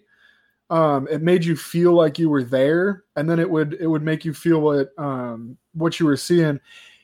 I, I'd say it was I'd say it was more of a psychological thriller um, than uh, like a psychological horror. But the way that it makes you feel can make it seem more horror than it actually is It- because of the acting. It was absolutely fantastic, top notch acting, um, and the scenes and the the way that it made you feel while you're watching it was all part of the experience. Absolutely. Um, but yeah, no, that that crash scene though, it was just like take a deep breath. Yeah, and I Yeah, what happened? I don't know. I just saw Johnny have to turn his camera off, but a profoundly haunting movie, and I, that's why I wanted to bring this one up. Um, the the sense that you don't see horror films with this level of artistry, with this little level of commitment to the camera No. work, to the cinematography, director of photography, set design, everything. You would see this. Uh, you would see the, this level of professionalism going into, oh, this level of, I would say, attention to detail and professionalism going to mainstream horror films or may, just mainstream films overall, films that really, really resonate with people. But oddly, this this one did not. It was this thing flew so under the radar, it was almost impossible to find. I came by it on chance while looking up another film called Shadows. Really, So, and just I was wondering how you got to it because you can't just like search for it and find it. You really Right. got to dig for it. Some, somebody asked me on Discord, it was like, which shadows are you guys gonna be talking about? Because I have stuff go I, I found stuff going back all the way to 87. And I'm like, there's a lot of movies out there called Shadows. So I just say this is the one from 2007. The, There's the yeah, there's a the movie called The Shadows that was Yeah. uh it was a kind of a bigger one that I think people thought this one was. But uh, that's why I, you know, I was, I was so happy when Eugene was giving me the show to be all four of us because Eugene loves talking about the technical aspects of filmmaking and the things that go into it. I couldn't And even begin to touch on this shit like he Yeah. could on this because he's been behind that camera before, and I couldn't imagine the the focus that it would take to do this whole movie the way that they did. They there was so much attention to detail in it that they had to be watching every corner of every frame at all points in time for it to all line up the way that it did. This It is was this is like- the beauty of planning, of, Yeah. of making sure that everything is planned out, you know, to the best of your to the best of your capability. There's going to be some things that are that, that kind of just happen that you got to deal with and you got to roll with. Sometimes you sometimes it rolls in a good way and you get to keep that for the movie. Sometimes it rolls in a bad way and you just go on to the next take. But in this particular one, the level of craftsmanship that went into this, I want to see more from these from these from these people from all everyone on this crew. I want to see more from them because that's the kind of movie this was. It will seduce you the fact that you think that this is not really a horror film until you start recognizing it. Because I saw it, like I said, I said A Wonderful Life and I said A Christmas Carol, but also I would say A Wonderful Life meets Jacob's Ladder in this respect. Yeah. When Okay. it- Yeah. Yeah. when- That's yeah, a good when way it- to put it. when we're going along the personal journey with this individual because Right. that's how tight that's how tightly how, or how I would say tightly um committed they were to bringing the audience along and sympathizing with this character and what he's dealing with. You and it never pulled away.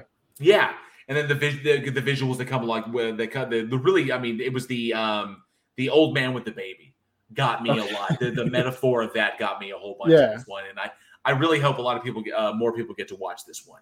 So the big thing on this, I see Johnny stepped away for a moment, but what got me in this one was the real life horror because this one, unlike ghosts and vampires and werewolves and you know, monsters and or you know personifications of whatever, this is legitimate existential horror, is what this Yeah. is, and I'm pretty sure because it's existential is why it didn't get classified really as a horror movie, but the the, the existential terror of this, of the unknown, of what is beyond, of fearing that you've taken your life for granted, fearing that you have not respected others, fearing that others don't respect you, the things that are unsaid. Very simple. What uh, something that kept hitting me was, and I'm going to get a little personal on this one. When my father passed away, he and I were on the verge of we're pretty much estranged. We weren't really talking. We were um, oh yeah, the Circadians at the earliest one was 1959. Yep. Uh, we weren't really ch- chatting, and we, yeah, it was, it was pretty much that was what it was. I mean, I don't know another way to put it. We were estranged at the time. So when he passed away, there were many things that were unsaid, and there were th- there were, and I'm quite certain that he felt the same way that I did in respect that there are things that should have been said, and he wasn't sure. And I, I mean, I mean, I, I, I don't know. You- you're always going to wonder did the other person with you they passed away with all these things unsaid did they did they did they you know did they know that i loved them? Did they know that i respected them? Did they did they see these things or did i fail to convey them as i should? I have these feelings. I'd like to think my dad did as well.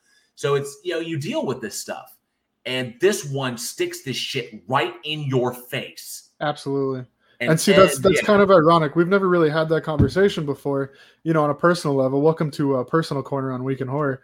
But uh, I did not know my biological mom very well. She left when I was young, um, and then she tried to reach out when I was 18, and I didn't know what to say to her. You know, she had split eh, 10, 15 years previously, and we weren't on speaking terms ever. And it got to a point where it was like, I feel like I should reach out and she tried to reach me through some family members and i was told you know by my my dad and you know if you want to reach out reach out. So i wrote up an email and a draft and i left it there until i was ready to send that email.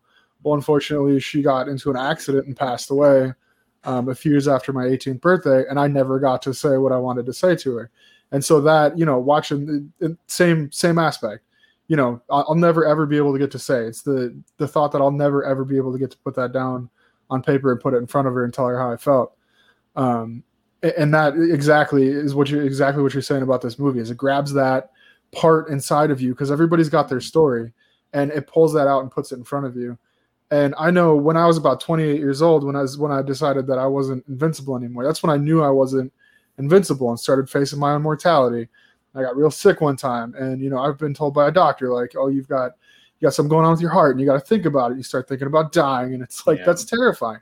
And you hit a point in your life where mortality becomes real, and um, that's scary. And you can tell that that was what went into this movie.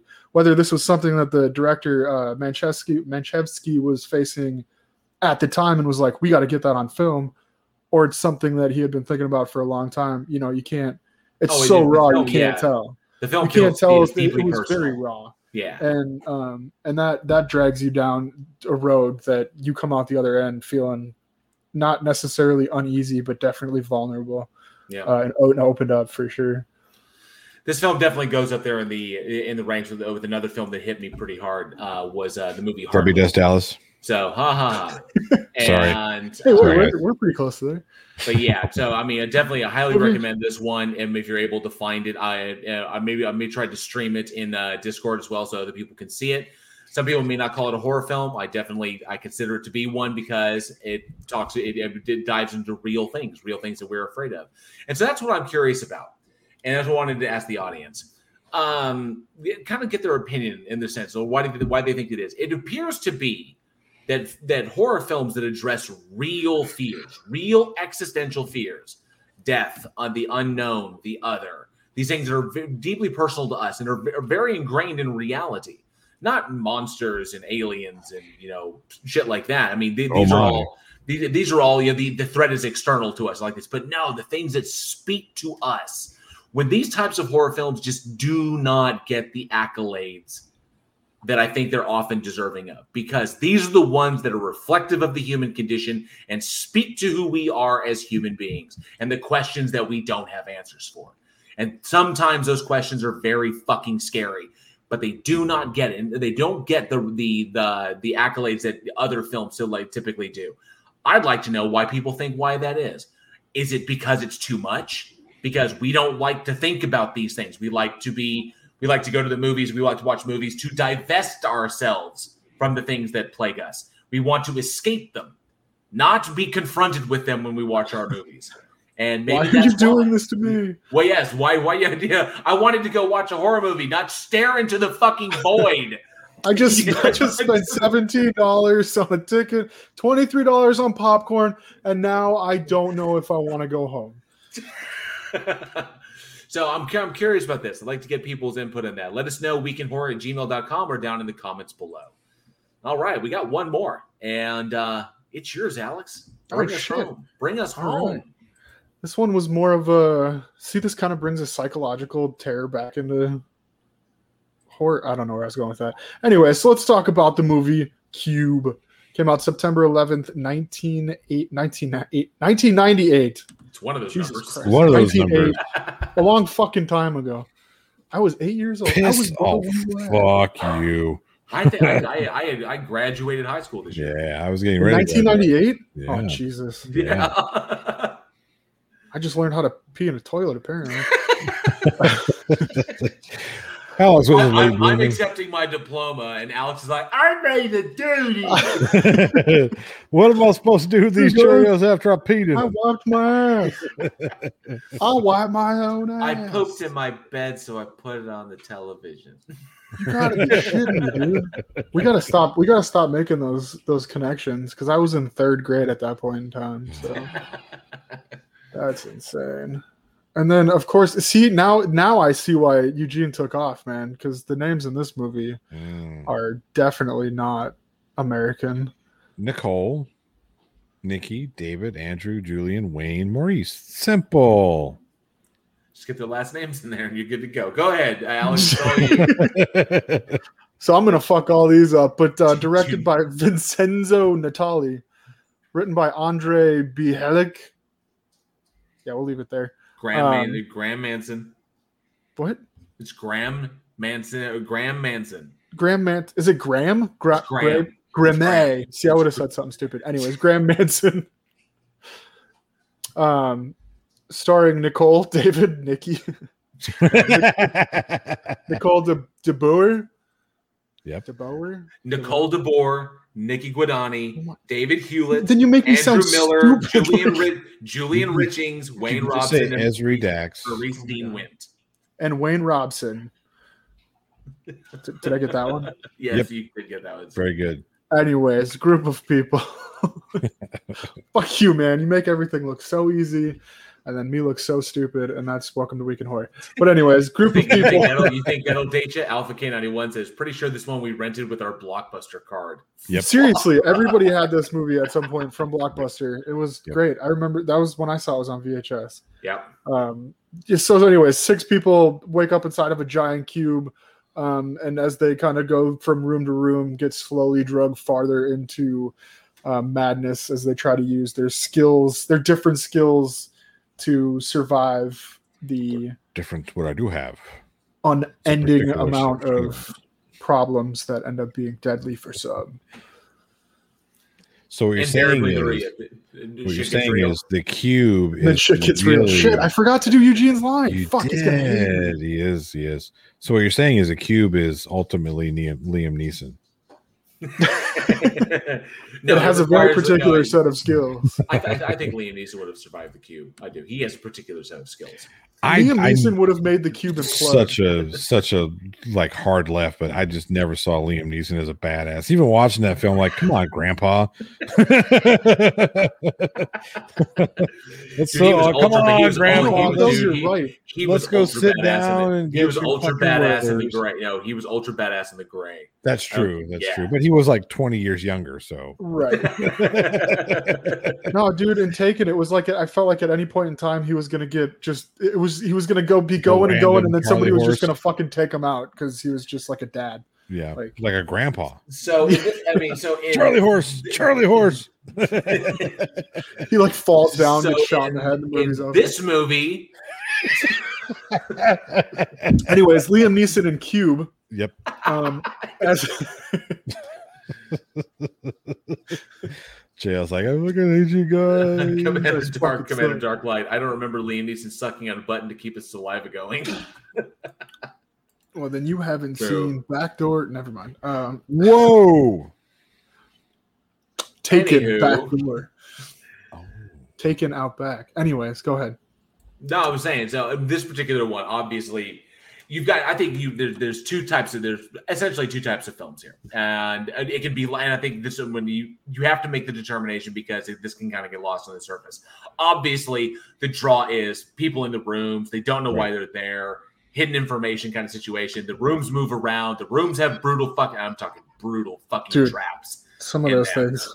and I mean, and it's fucked up because like as the as the franchise progresses, they get worse. Dude, they get so it's like Saw- it's like an early Saw, but like Is yeah, I was gonna say it's a it Yeah. definitely you can see the the influence it had on some of the horror films Fucking like the- Saw the- afterwards. The razor Yeah. wire one is still the one that gets me. The Oh yeah, the one that was like- that was obviously obviously copied in a certain zombie.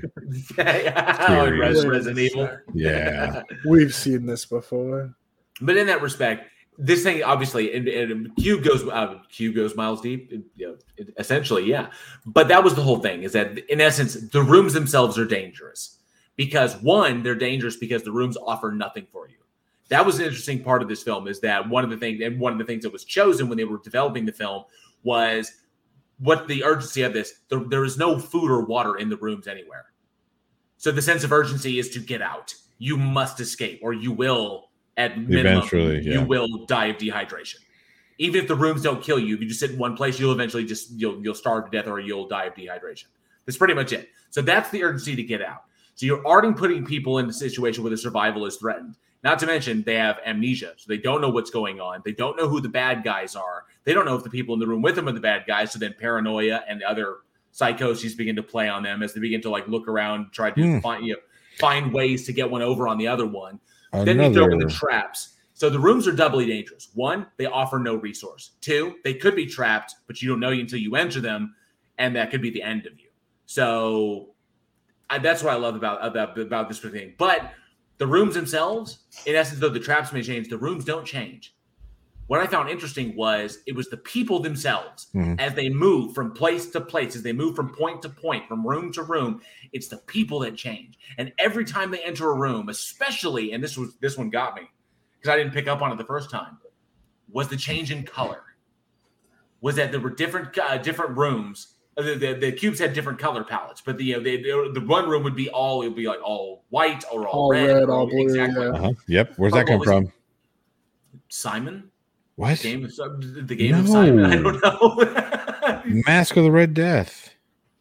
I can. See That's that a comparison. that's a like- reach. I No, it's not. I, I think That's no, not a no, no, reach. No, no, no, no, no. The, the the the reason it was done that well for two two reasons. The reason it was done that way was one for a technical purpose. There was only one cube built for the movie. No, so no, they're constantly moving it out of each one. So in order to make it look different, that Yeah. they would change the color palettes on the the light on the lighted cube, Mhm. and then so it's just now you're in a blue cube. Now you're in red cube. Now you're in a white cube, and then that's Uh-huh. and they sh- and all the scenes they shot all the red cube scenes for you know, and then they, they would move on to shoot the so it made it easier to do set design, which is pretty which is pretty brilliant. Yes. And But also the- brilliant because it was a play off of that the, Well, they- the no, thematic styles of Mask of the Red Death when we talk Well, about different colored rooms. yeah, but Poe, different- Poe only used red in that. No, he in didn't. this one, No, he didn't. He had a red room. He had a blue room. He had a green room. There were multi multiple colors in that in Mask of Is the Red Death. oh, okay, yes, because it because it plays to the idea that the the monochromatic speaks to people Yes. in different ways, and that was the intent, that's the intention of the rooms. Because if you take seven people, as it begins in this movie, you move Try you put them all into a a reach. Motherfuckers. I guess I was thinking the, the, This movie but is just like the Count of Monte Cristo. but It's the same thing. themes of the themes of the Mask of the Red Death are not. No, I'm not talking about. I'm not talking about Yeah, thematically, they're, they're, they're different stories. I mean, This- it's an right. aspect that's reused. what I'm. I don't even yes. think Poe used it for that purpose, though. Why wouldn't he? I think he You was doing each it for- room had. I think he- each no, room had think he a different. Each room had a different doing for- theme. I think he was doing it for the for the viewer or for the reader because he was writing them Yeah. and making All it all side- green. sidebar: it- Elizabeth Sylvester. I agree. Resident Evil was a great series of movies. Go ahead. Boom. Great series of movies to miss. anyway, but that's what it is. The monochromatic rooms play to people differently. And so it's the people that change as they move from room to room. And that's what got me in this Mm-hmm. was and They either why- adapt and overcome, or they give up and die, or you know they're not strong yes, enough to survive. That's where the idea where this film and we and we use the term Kafka, where this film is very Kafka-esque. Kafka. Because and because the rooms are bureauc- almost to the point that I mean they're static. They're dangerous and they don't provide you anything. The rooms are, are literally just the system in and of itself. But it's the people who are going through them who are constantly changing, who are constantly metamorphosizing as they move from room to room. They're adapting, they're evolving, they're changing. Either they're degenerating or they are progressing. It doesn't matter. The fact that the, the the system of where the rooms are is all based in mathematics and uh, you know very difficult mathematics at that because it works in like all you know, on, on the X Y Z axis axis and then of course so you've got that aspect to it which you know math can drive people nuts as well trying to figure shit out especially when you have no pen and no paper so the bureaucratic, static nonsense of the of the of the rooms themselves that they don't change, harken very much back to Kafka's The Metamorphosis, or uh, Kafka's Metamorphosis, about a man who wakes up and all of a sudden he's a giant insect. I hate it when that happens. I know. Yeah, to really really mess up your Monday. Must be a Monday. Somebody's got a case of the Mondays. I want to punch that flare guy in the face right now. Thanks, guys. So, so, and that's that's what I got from this. It was an examination. Is that in the face of nothingness, in the face of things that don't change, how we change, and that's what makes Cube really scary. It wasn't the so much nothingness is so oppressive that it does make it very Kafkaesque. You're right, but Yes. it, it's like you know it. It comes back to like there's no food, there's no water. You know you're gonna die. You're gonna dehydrate if you don't make it out. But if you you know if you give up, you're gonna die. If you keep going, you could fuck up and die. It's like you've got no choice. So what are you gonna do? Are you gonna fight to survive? Are you gonna be a little bitch and just cry in the corner? Um, which die. actually doesn't work for uh, what's his face. live or die. Make yeah. your choice. it's uh yeah it's just what was the what was the line um uh what is it? No more talking no more guessing. Uh oh you got to save yourselves from yourselves. And that's that was like the line in the movie that was like oh okay yeah that's like hope. That's you know he's like you got to save yourself. It doesn't work trust me. No, it, it, it, it, it never does. sorry. And invariably, invariably, in the end, the person who looks at look at who essentially the autistic character, and I don't really think. Uh, I, this is the obviously this is the this is the you know the late '90s. The autism wasn't really represented very well in in, in movies, especially in horror films. But it's, at the end, it's the you're either the genius that saved the day or the bumbling idiot. Exactly. And who invariably somebody tries to use to like set up a trap and you know in order, in order to use to get ahead in that respect. But in this one, it's the savant, it's the the the mathematical savant, and then that individual ends up being because that one is you know because the autistic guy and it is not aggressive. He doesn't attack anybody. He's generally sheltered by the more compassionate people in the group, and invariably their compassion gets them killed. The aggression of the other ones gets them killed. But the guy who invariably does nothing except read the math, but he essentially does nothing, is the one that, that winds up surviving, which is a reflection of what would have happened because if they'd stayed in the first room from the beginning, they'd have been free. 16 hours later, they would the, the, the rooms would have the room the door would have opened up and they would have Yeah, but it's not like the damn thing came with instructions. Well, this is true. Hey But the fact that the cube operate in the same reflection as the character that survived it, the character who actually didn't do anything, and But here's the he, thing. he didn't foster he didn't foster relationships. yeah, but do you He think didn't- you could have figured that out in the moment in that type of Oh situation? no, I would have I would have panicked, run off into a room, and got smoked. Why? See, that's my question. That's That's found why my this- shoes laying somewhere. That's why this is such this is such an early '90s film to me because it's so fucking obvious. If you get if you get kidnapped, just like in Saw, if you get kidnapped and you're put into a room, clearly the person that put you there could get there in and out. Like there's an out from that room. You got put into that room from the outside world. There's a way out from that room. Just fucking chill there and figure it out. Yeah, yeah. You just got to cut your eyeball out, or cut your leg off, or shoot the why guy. why run off like in the cube like in cube why why run off you clearly got there from this point it's not like they put you in there i mean Well, it, it yeah, could but be a multi-dimensional situation because you know, people's natural, you know, propensity to want to stay alive if they don't understand the situation is most people generally the whole fight or flight kind of thing. If there's nothing to Most fight, flight well, I mean, even if even if you aren't, even if you are fight, if there's nothing to mm-hmm. fight, then you're kind of left with one choice: die flight. oh. You, you either fight fight your circumstances or you run away from them. it just it always seemed pretty obvious to me that if you got stuck into a room there was a door to get out of that room Well, I, I am very. I love the. I love the depth of this film. That it goes far, far deeper. I mean, you can enjoy it just on the surface level is what it is. People, you know, waking up in in a torture joint, you know, trying to make their way out. of it. But I like that it reflected deep that there were grander meanings to the end of this. Obviously, because no meaning is given to the cube. There's like in the first film, and then they expand upon this in the second film in, in Hypercube and in Cube Zero. They expanded this to whole government thing, but we don't know this in the first movie. In the first It's movie, immaterial. It's immaterial, exactly. Yeah. You are in a place. It's a It's very Sartre in the respect that you know you will get out by your own by your own means, but you're not going to want to. And the concept that people will stay where they're at instead of dealing with the shit that's in front of them. That they will mm-hmm. literally accept, like Kafka, they were literally invariably accept. You turn into a giant fucking insect. And instead of fighting against this, they will invariably just end up rolling with the system. it's kind of ironic with And today's that's fucking scary. Yeah. yeah Cube gets me every time, especially the first one. The second one was kind of, you know, it was like it tried to, it kind of do my favorite Forever Knight Vampire. Geraint Wyn Davies was in the second one. I really enjoy. I mean, I like watching Mac. He was, he was the bad guy, so it was, it was good to see him be a bad guy. And um, I, I enjoyed Cube Zero. Was pretty rough. The traps in that one, especially the melting dude at the very beginning. That was that one always gets me. It's like his fucking skin starts sloughing off and shit. And I was like, oh. I was like, what the fuck? what because it's slow and it's just like I and I couldn't tell if it was acid. Blech. I couldn't tell if it if it was what was sprayed on him or what he ingested. Mm. But whatever came out of those walls, he thought it was water.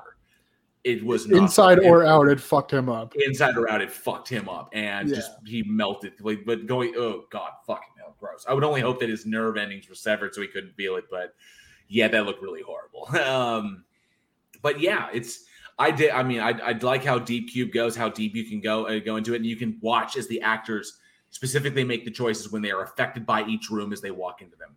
Brilliant fucking filmmaking, and they did it all. Look at this for you future filmmakers out there. Look how simple that is. The whole movie was one cube. it was just one cube That's it. And the one cube, Different light with- bulbs. with six lighted deals, with six lighted panels, and then they just changed the gels on them in order to make it into a different room.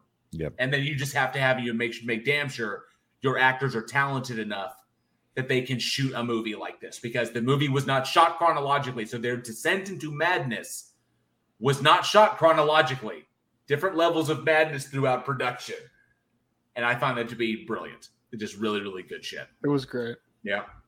And you know, a lot of times when we talk about movies that are this old or you know classics like this, we we ask the audience like, do you think that they could do this kind of movie nowadays? Do you think they could bring this back? Well, look no farther because they are actually rebooting this movie. Lionsgate is doing a reboot of this movie um, here. Johnny, you look so depressed. Can they just can they pretend to put out a new movie once every now and again? Just pretend. Don't call the cube, call the fucking pyramid. I don't fucking care. Lie to me a little bit. Actually, they kind of happened. They've been calling them escape room. Remakes Well, are just yeah. something that you gotta fucking accept, man. We've done everything. We've gone I- as far as no, I'm a, look, look. I'm not wholeheartedly against remake. I mean, I'm part of a production team that that did remade Nail I, Gun. I was gonna say, didn't yeah, the movie But- just started but get can an we award for being a remake? can we get something that's, like I said, lie to me a little bit? Sir Little Wolf says no. Of course, yeah, Sir Little Wolf is a wolf, so it may be a howl, but definitely saying. But uh, it's not just Lionsgate that's remaking this. No, there's It's getting- actually October 22nd. Japan is actually slated to It's getting a Japanese remake a too. version. Oh, remake as the well. It's got two So remakes. terrible. It was bad. I apologize to everybody out there who may be of Japanese persuasion. That was Oh my god, Johnny, you went there. It's extremely uh, uh, wrong of me. I apologize. but yeah, Fucking hilarious, but This It was- it was getting- great. uh, but yeah, two remakes of Cube coming up. Two the Japanese remakes. remake and then the Lionsgate American. So we're getting an American remake and a Japanese remake on this. I'm actually really curious about the Japanese one because the Japanese one takes shit so fucking far. And I'm really dude, curious Japanese horror, man, be. Japanese horror is fucked up, especially their psychological horror. Oh, God damn, man! Like, hey, look, uh, we're making a movie to fuck with your mind, motherfucker. So you better strap the fuck in. it's the way Commander Darkness is the the cube with a kaiju in one of the rooms. yeah, and Sir Little Wolf is correct. Yeah, I could watch a Japanese version of this. I don't know. I mean, I'll watch them both, but I'm actually kind of excited about the Japanese version just to see their take. You know, because we see you know America, you know, the American takes on Japanese films on J on J horror, K horror. We see those takes all the time. They usually wind up crap, but I'm really curious about the Japanese version of this one of, of an American film. It ac- actually this technically was a Canadian film. Um, It was a Canadian Uh, film. Canada Oh, is in the American continent. Well, you know, it's it, you know. And then, oh, is it? Um, how could the story be improved in a remake? And that's Mr. Andratz. says, That's a very good question. You know, I I, don't know. I wouldn't have a problem if it was a reboot or just a sequel. You know what I mean? Another telling of the story. But you know, like I said, lie to me a But little that's the thing. The Japanese version is that it's just a remake, and all the characters are based off of um, the originals. So Yeah. could, you, could they do it better? I mean, with the Maybe. technology and stuff, but it's like that's the thing. It was so low tech that they would have to keep it low tech to make it good. So Yeah, if, you know, but part part of the charm of the, take of it the too original far- is, the, is low is the lo-fi. right? The fact that it was Yeah. so simplistic. That that if they that take it too far, they could yeah. fuck it up. So I don't know. I'm looking That's forward to what- the Japanese. yeah, that's kind of what uh, that's kind of what that's the dangerous part about redoing a movie like this is because part of the like the biggest part of the charm was the fact that it was a low budget, low well, I would say low budget, but it was you know uh extremely tight. Mhm. Like I said, one fucking room, literally one room. Um, I don't know the stuff like that is kind of that's that's what I liked the most about the original Saw film was that that whole thing was shot in 18 days, and they did it all in one location. Well, a the big- cube was shot in twenty. minimalism. Cube was shot in twenty days. Yep. No, I know that's what I'm saying. That's what I mean, right? That's what I'm talking about, right? So you have these films that that are done so I don't, I don't want to say gorilla like, but definitely shoestring. You know, time wise, you have no time to make mistakes, and if you do make a mistake, you got to make it work. And you know, everything just has to be really on point, and everything's got to be so planned out. You know, because when you give yourself 18 or 20 days to shoot a film, there's a lot of shit that goes wrong while shooting a film. If you don't have a whole lot of Well, time and if to you, if you only think- got yeah, I- and I you only think got a half a Alpha- million dollars. I think Alpha Canada One wants to see some Tetsuo shit in this. So we actually covered on a previous episode Tetsuo the Bullet Man, and that movie is so fucked up. But trust me, dude, drill penises. That's that's par for the course in Japanese horror. So- Johnny, look at Johnny's face. You weren't around when we covered Tetsuo. Oh, that was was that was an episode for sure. that was early on. I just like that you called it a drill penis. it is a drill penis. It, Man, yeah, we went like so legit. far into that one too. Like We didn't went deep. back. Yeah, it's a You went deep in that one, huh? Yeah, Well, I because mean, the penis had a drill, yeah. so you could go pretty far in.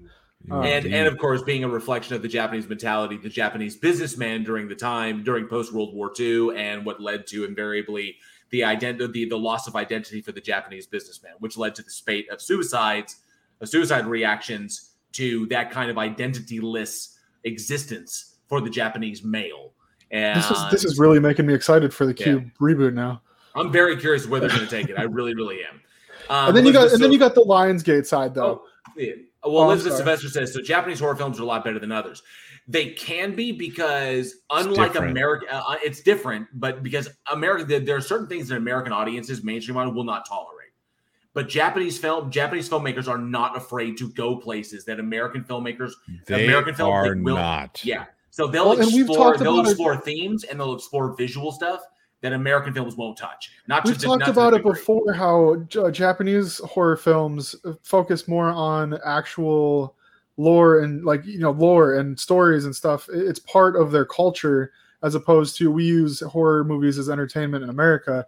They use you know the horror that they talk about is like real life stuff that they you know the stories that they were told growing up and um, there's a lot of life lessons in their horror movies and they use it to scare kids into being complacent And they don't pull any unfortunately, a lot of punches. spots, but no, and, and they, they're not afraid to go for it. We use it for entertainment in America, um, but it has to follow entertainment guidelines. It has to fit a certain crowd. They want to be able to sell movie tickets. And a lot of Japanese horror, uh, especially like a lot of the kind of indie underground stuff, they just fucking go for it Yeah. and they don't hold back. And it's like, I'm going to put everything I'm imagining in my head onto paper. I don't care what anybody thinks. And it ends up being really good a lot of the times. Um, a lot of the stuff that we like Americanize, like The Ring and um, uh, like The Grudge and stuff, is very Americanized and it's not as scary as the originals because you know there's an actual scary story behind because it. of Sarah Michelle Gellar and Right. You got these people that you know, they've seen them in the movies before. And yeah, so as an American watching Japanese horror films, they can be a lot scarier than American horror films to me because there's a lot that goes into it. Unlike Lionsgate, who's going to take this movie, call it cubed, and hopefully not fuck it up. so they're gonna, they're gonna fuck it up. Definitely let us know, weekinhorror at gmail.com. Um, if you're looking forward to either one of the remakes, the Japanese one or the American one, let us know in the comments below, or Mhm. neither. Should they just not touch this thing at all and should they, they should just leave Cube alone? We're, I'm, I'm curious to hear what you all think. So, guess what, everybody? What? That's, that's What, it. JL? That's it. That's it. That's it. That's all. That's it. No, it is. Uh, it is-. It It's is about- um It's about what everybody's time, waiting huh? for. It is trivia time. It is. Yay! I still need an intro where I can go like trivia time. Trivia time. Bear, bear, bear. Ladies and gentlemen, gentlemen, gentlemen. So it's yes, time it to win it is- some free shit. It is trivia time. Time to win some free shit. And um it hasn't been announced yet, but it will be this month. So you're gonna have to wait a little bit on this. Holy one. crap! Yeah, today is the first of the month. This is the first of September. Oh, shit. So what I'm gonna do, what we're doing is you are going to get for this one, for this particular episode. I got to make sure I'm ready to write it down. Write down the winner. So this is episode. This is trivia time. And for This is trivia episode. Well, episode we can 50, 50 fucking episodes and 51. season, ah, season 51 two is almost 52. This is this is episode this is episode 50. 50. Yeah. Was it not 51? No, it's got to be 51. Last no, one was 50. next week. Next week on the 8th is 51, and then the season finale is on the 15th. How the fuck do we have episode 100 Because there's we had be- episode 50? because that's 100 days and every year there's 54 days because there's 52 weeks in a year uh-huh, 52 weeks. one episode a week 100 episodes but there's 100 and 108 It would have to be 100, 104 104 days 104 48, days yeah. It would have to be so there's still there's a four day dip there's a Yeah. four day difference there There's, yeah. yeah. I was going to say, we're at 48, so it should be at 50. this is episode 50 That's what you that's what i just fucking said It's not like your mom. Speaking of math, Jesus Christ! Ironic for the fucking trivia question. 50 so you got to get him ready for the math question, like Alex said. What the fuck is the matter with you people? the the winner of this one will get an, Nothing. an official Not a goddamn thing. you get nothing. You get Good nothing. day, sir. no, uh, we are giving away an official Week in Horror Season Three artwork T-shirt. I th- It's not going to be the special one, right? It's going to be the season three. No, it's not the limited edition. This is the official Season Three artwork. Oh, what was that? What was that theme song? Hang on a second. Gonna give a It goes hint. Season Three I artwork don't think that's shirt. it.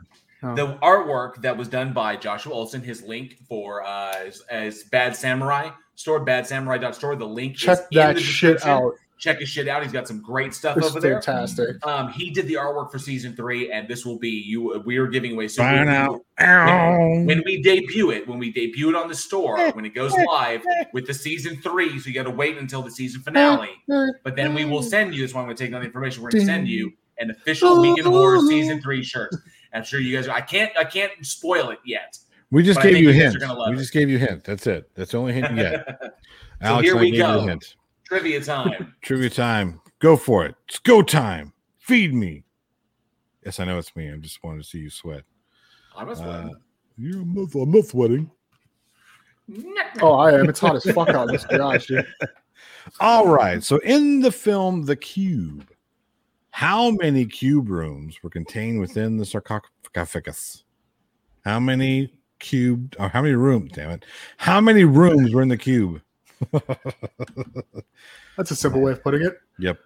Words. Words hard. I, I don't sleep. Multi-syllables. I don't sleep. Okay. So fuck your mother.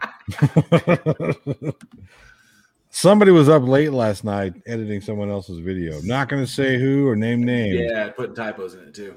Like I said, Oh! fucking, Jesus Christ. yeah. When you're up, when You you're up, open the door. when you're up as late as I am, I think sarcasm may have it. Oh, let me see here. Let me see here. We got the Yep, answers that we got. sarcasm has it. Sarcasm. Sarcasm's Wait, got wait, wait, wait.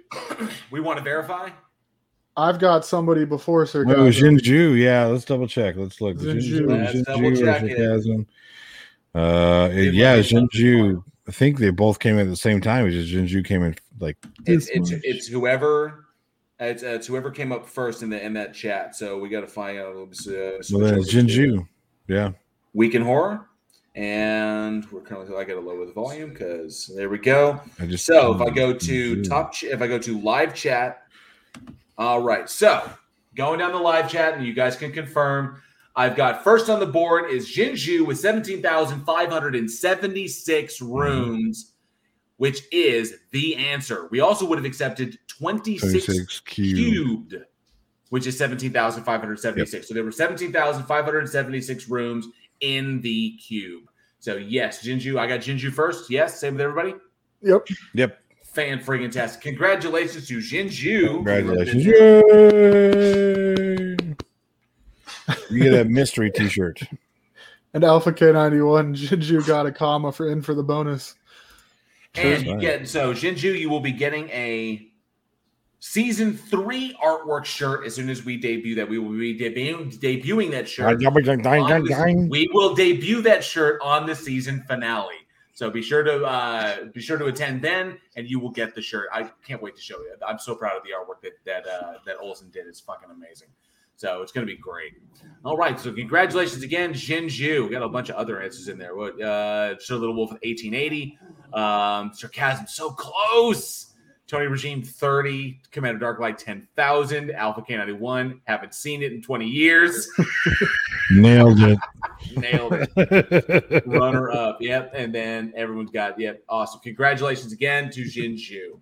Fan fucking tastic. Well, that is going to bring another episode of Week in Horror to a close. Thank you all so much for listening, and we truly hope you enjoyed the show. Join us next week when we look back at hardware, the cleansing hour, Polaroid, and the one icon we haven't talked about yet, Wishmaster. Now, we'd like to send a special shout out to all of our amazing patrons who have helped us make the show the success that it has become. Thank you all so very, very much. Also, be sure to check out Joshua Olsen's new store. He does all the artwork for us for all of our limited edition tees and our cover art. He has amazing new designs over at his store, badsamurai.store. The link is in the description. Visit us at weekinhorror.net, where you can find links to all of our episodes, our bios, our merch store at Teespring, and of course, enter your email for a permanent entry to win a mystery horror shirt every month, courtesy of $6shirts.com. We love them over there. For more horror entertainment, be sure to check us out on Facebook, Twitter, or Instagram. Followers get our daily splatter, a little bit of horror info every single day right to your feed. You never know what new horrors you may discover. Subscribe to our channel, smash that bell like a zombie head for all the latest notifications from the show. We really hope you enjoyed the new live format when we decided to take this live. I think this is our 26th episode live or 27th episode live. And we'd love to get your feedback on them. Um, be sure to leave us a comment below as the interactions really help us with that dreaded algorithm. And lastly, if you truly love what we do here and you would like and are able to support our production, you can through our Patreon. We have subscriber tiers as low as $1 a month, bonus and exclusive content and horror films that we send to you. Movies from our collection we send to you every month for our higher tiers. And however, if you prefer, you can support the sh- uh, you can support the show through our PayPal as well. Links to all of this, including to our Discord community where you can find film recommendations, trailers for the movies that we just talked about, trivia games, horror watch parties, and even interact directly with all of us are all in the description. And of course, things are insane out there. We thought, you know, we were on the verge of recovery, and apparently it's just getting nuts. So Nope. it's just it's, it's chaos. But you guys are here with us, and we absolutely love each and every one of you for it. As always, simply commenting, liking, and sharing this show with the friends in your local horror community is the best way you can continue to help us grow. We want to thank you all from the bottom of our hearts for being the greatest audience a podcast could have. I am JL. I'm, Alex. Johnny. You jackasses. Go ahead, Alex. You go first. I'm Eugene. Look at the script. It says JL, then Eugene. I know it. I'm sorry. I saw Eugene and I was like, I'm not here, but- Eugene. Fucking fail. I'm JL. I'm Alex. And I'm Johnny Jean. We'll see you all next week. And always, if you can, stay scared. Ooh.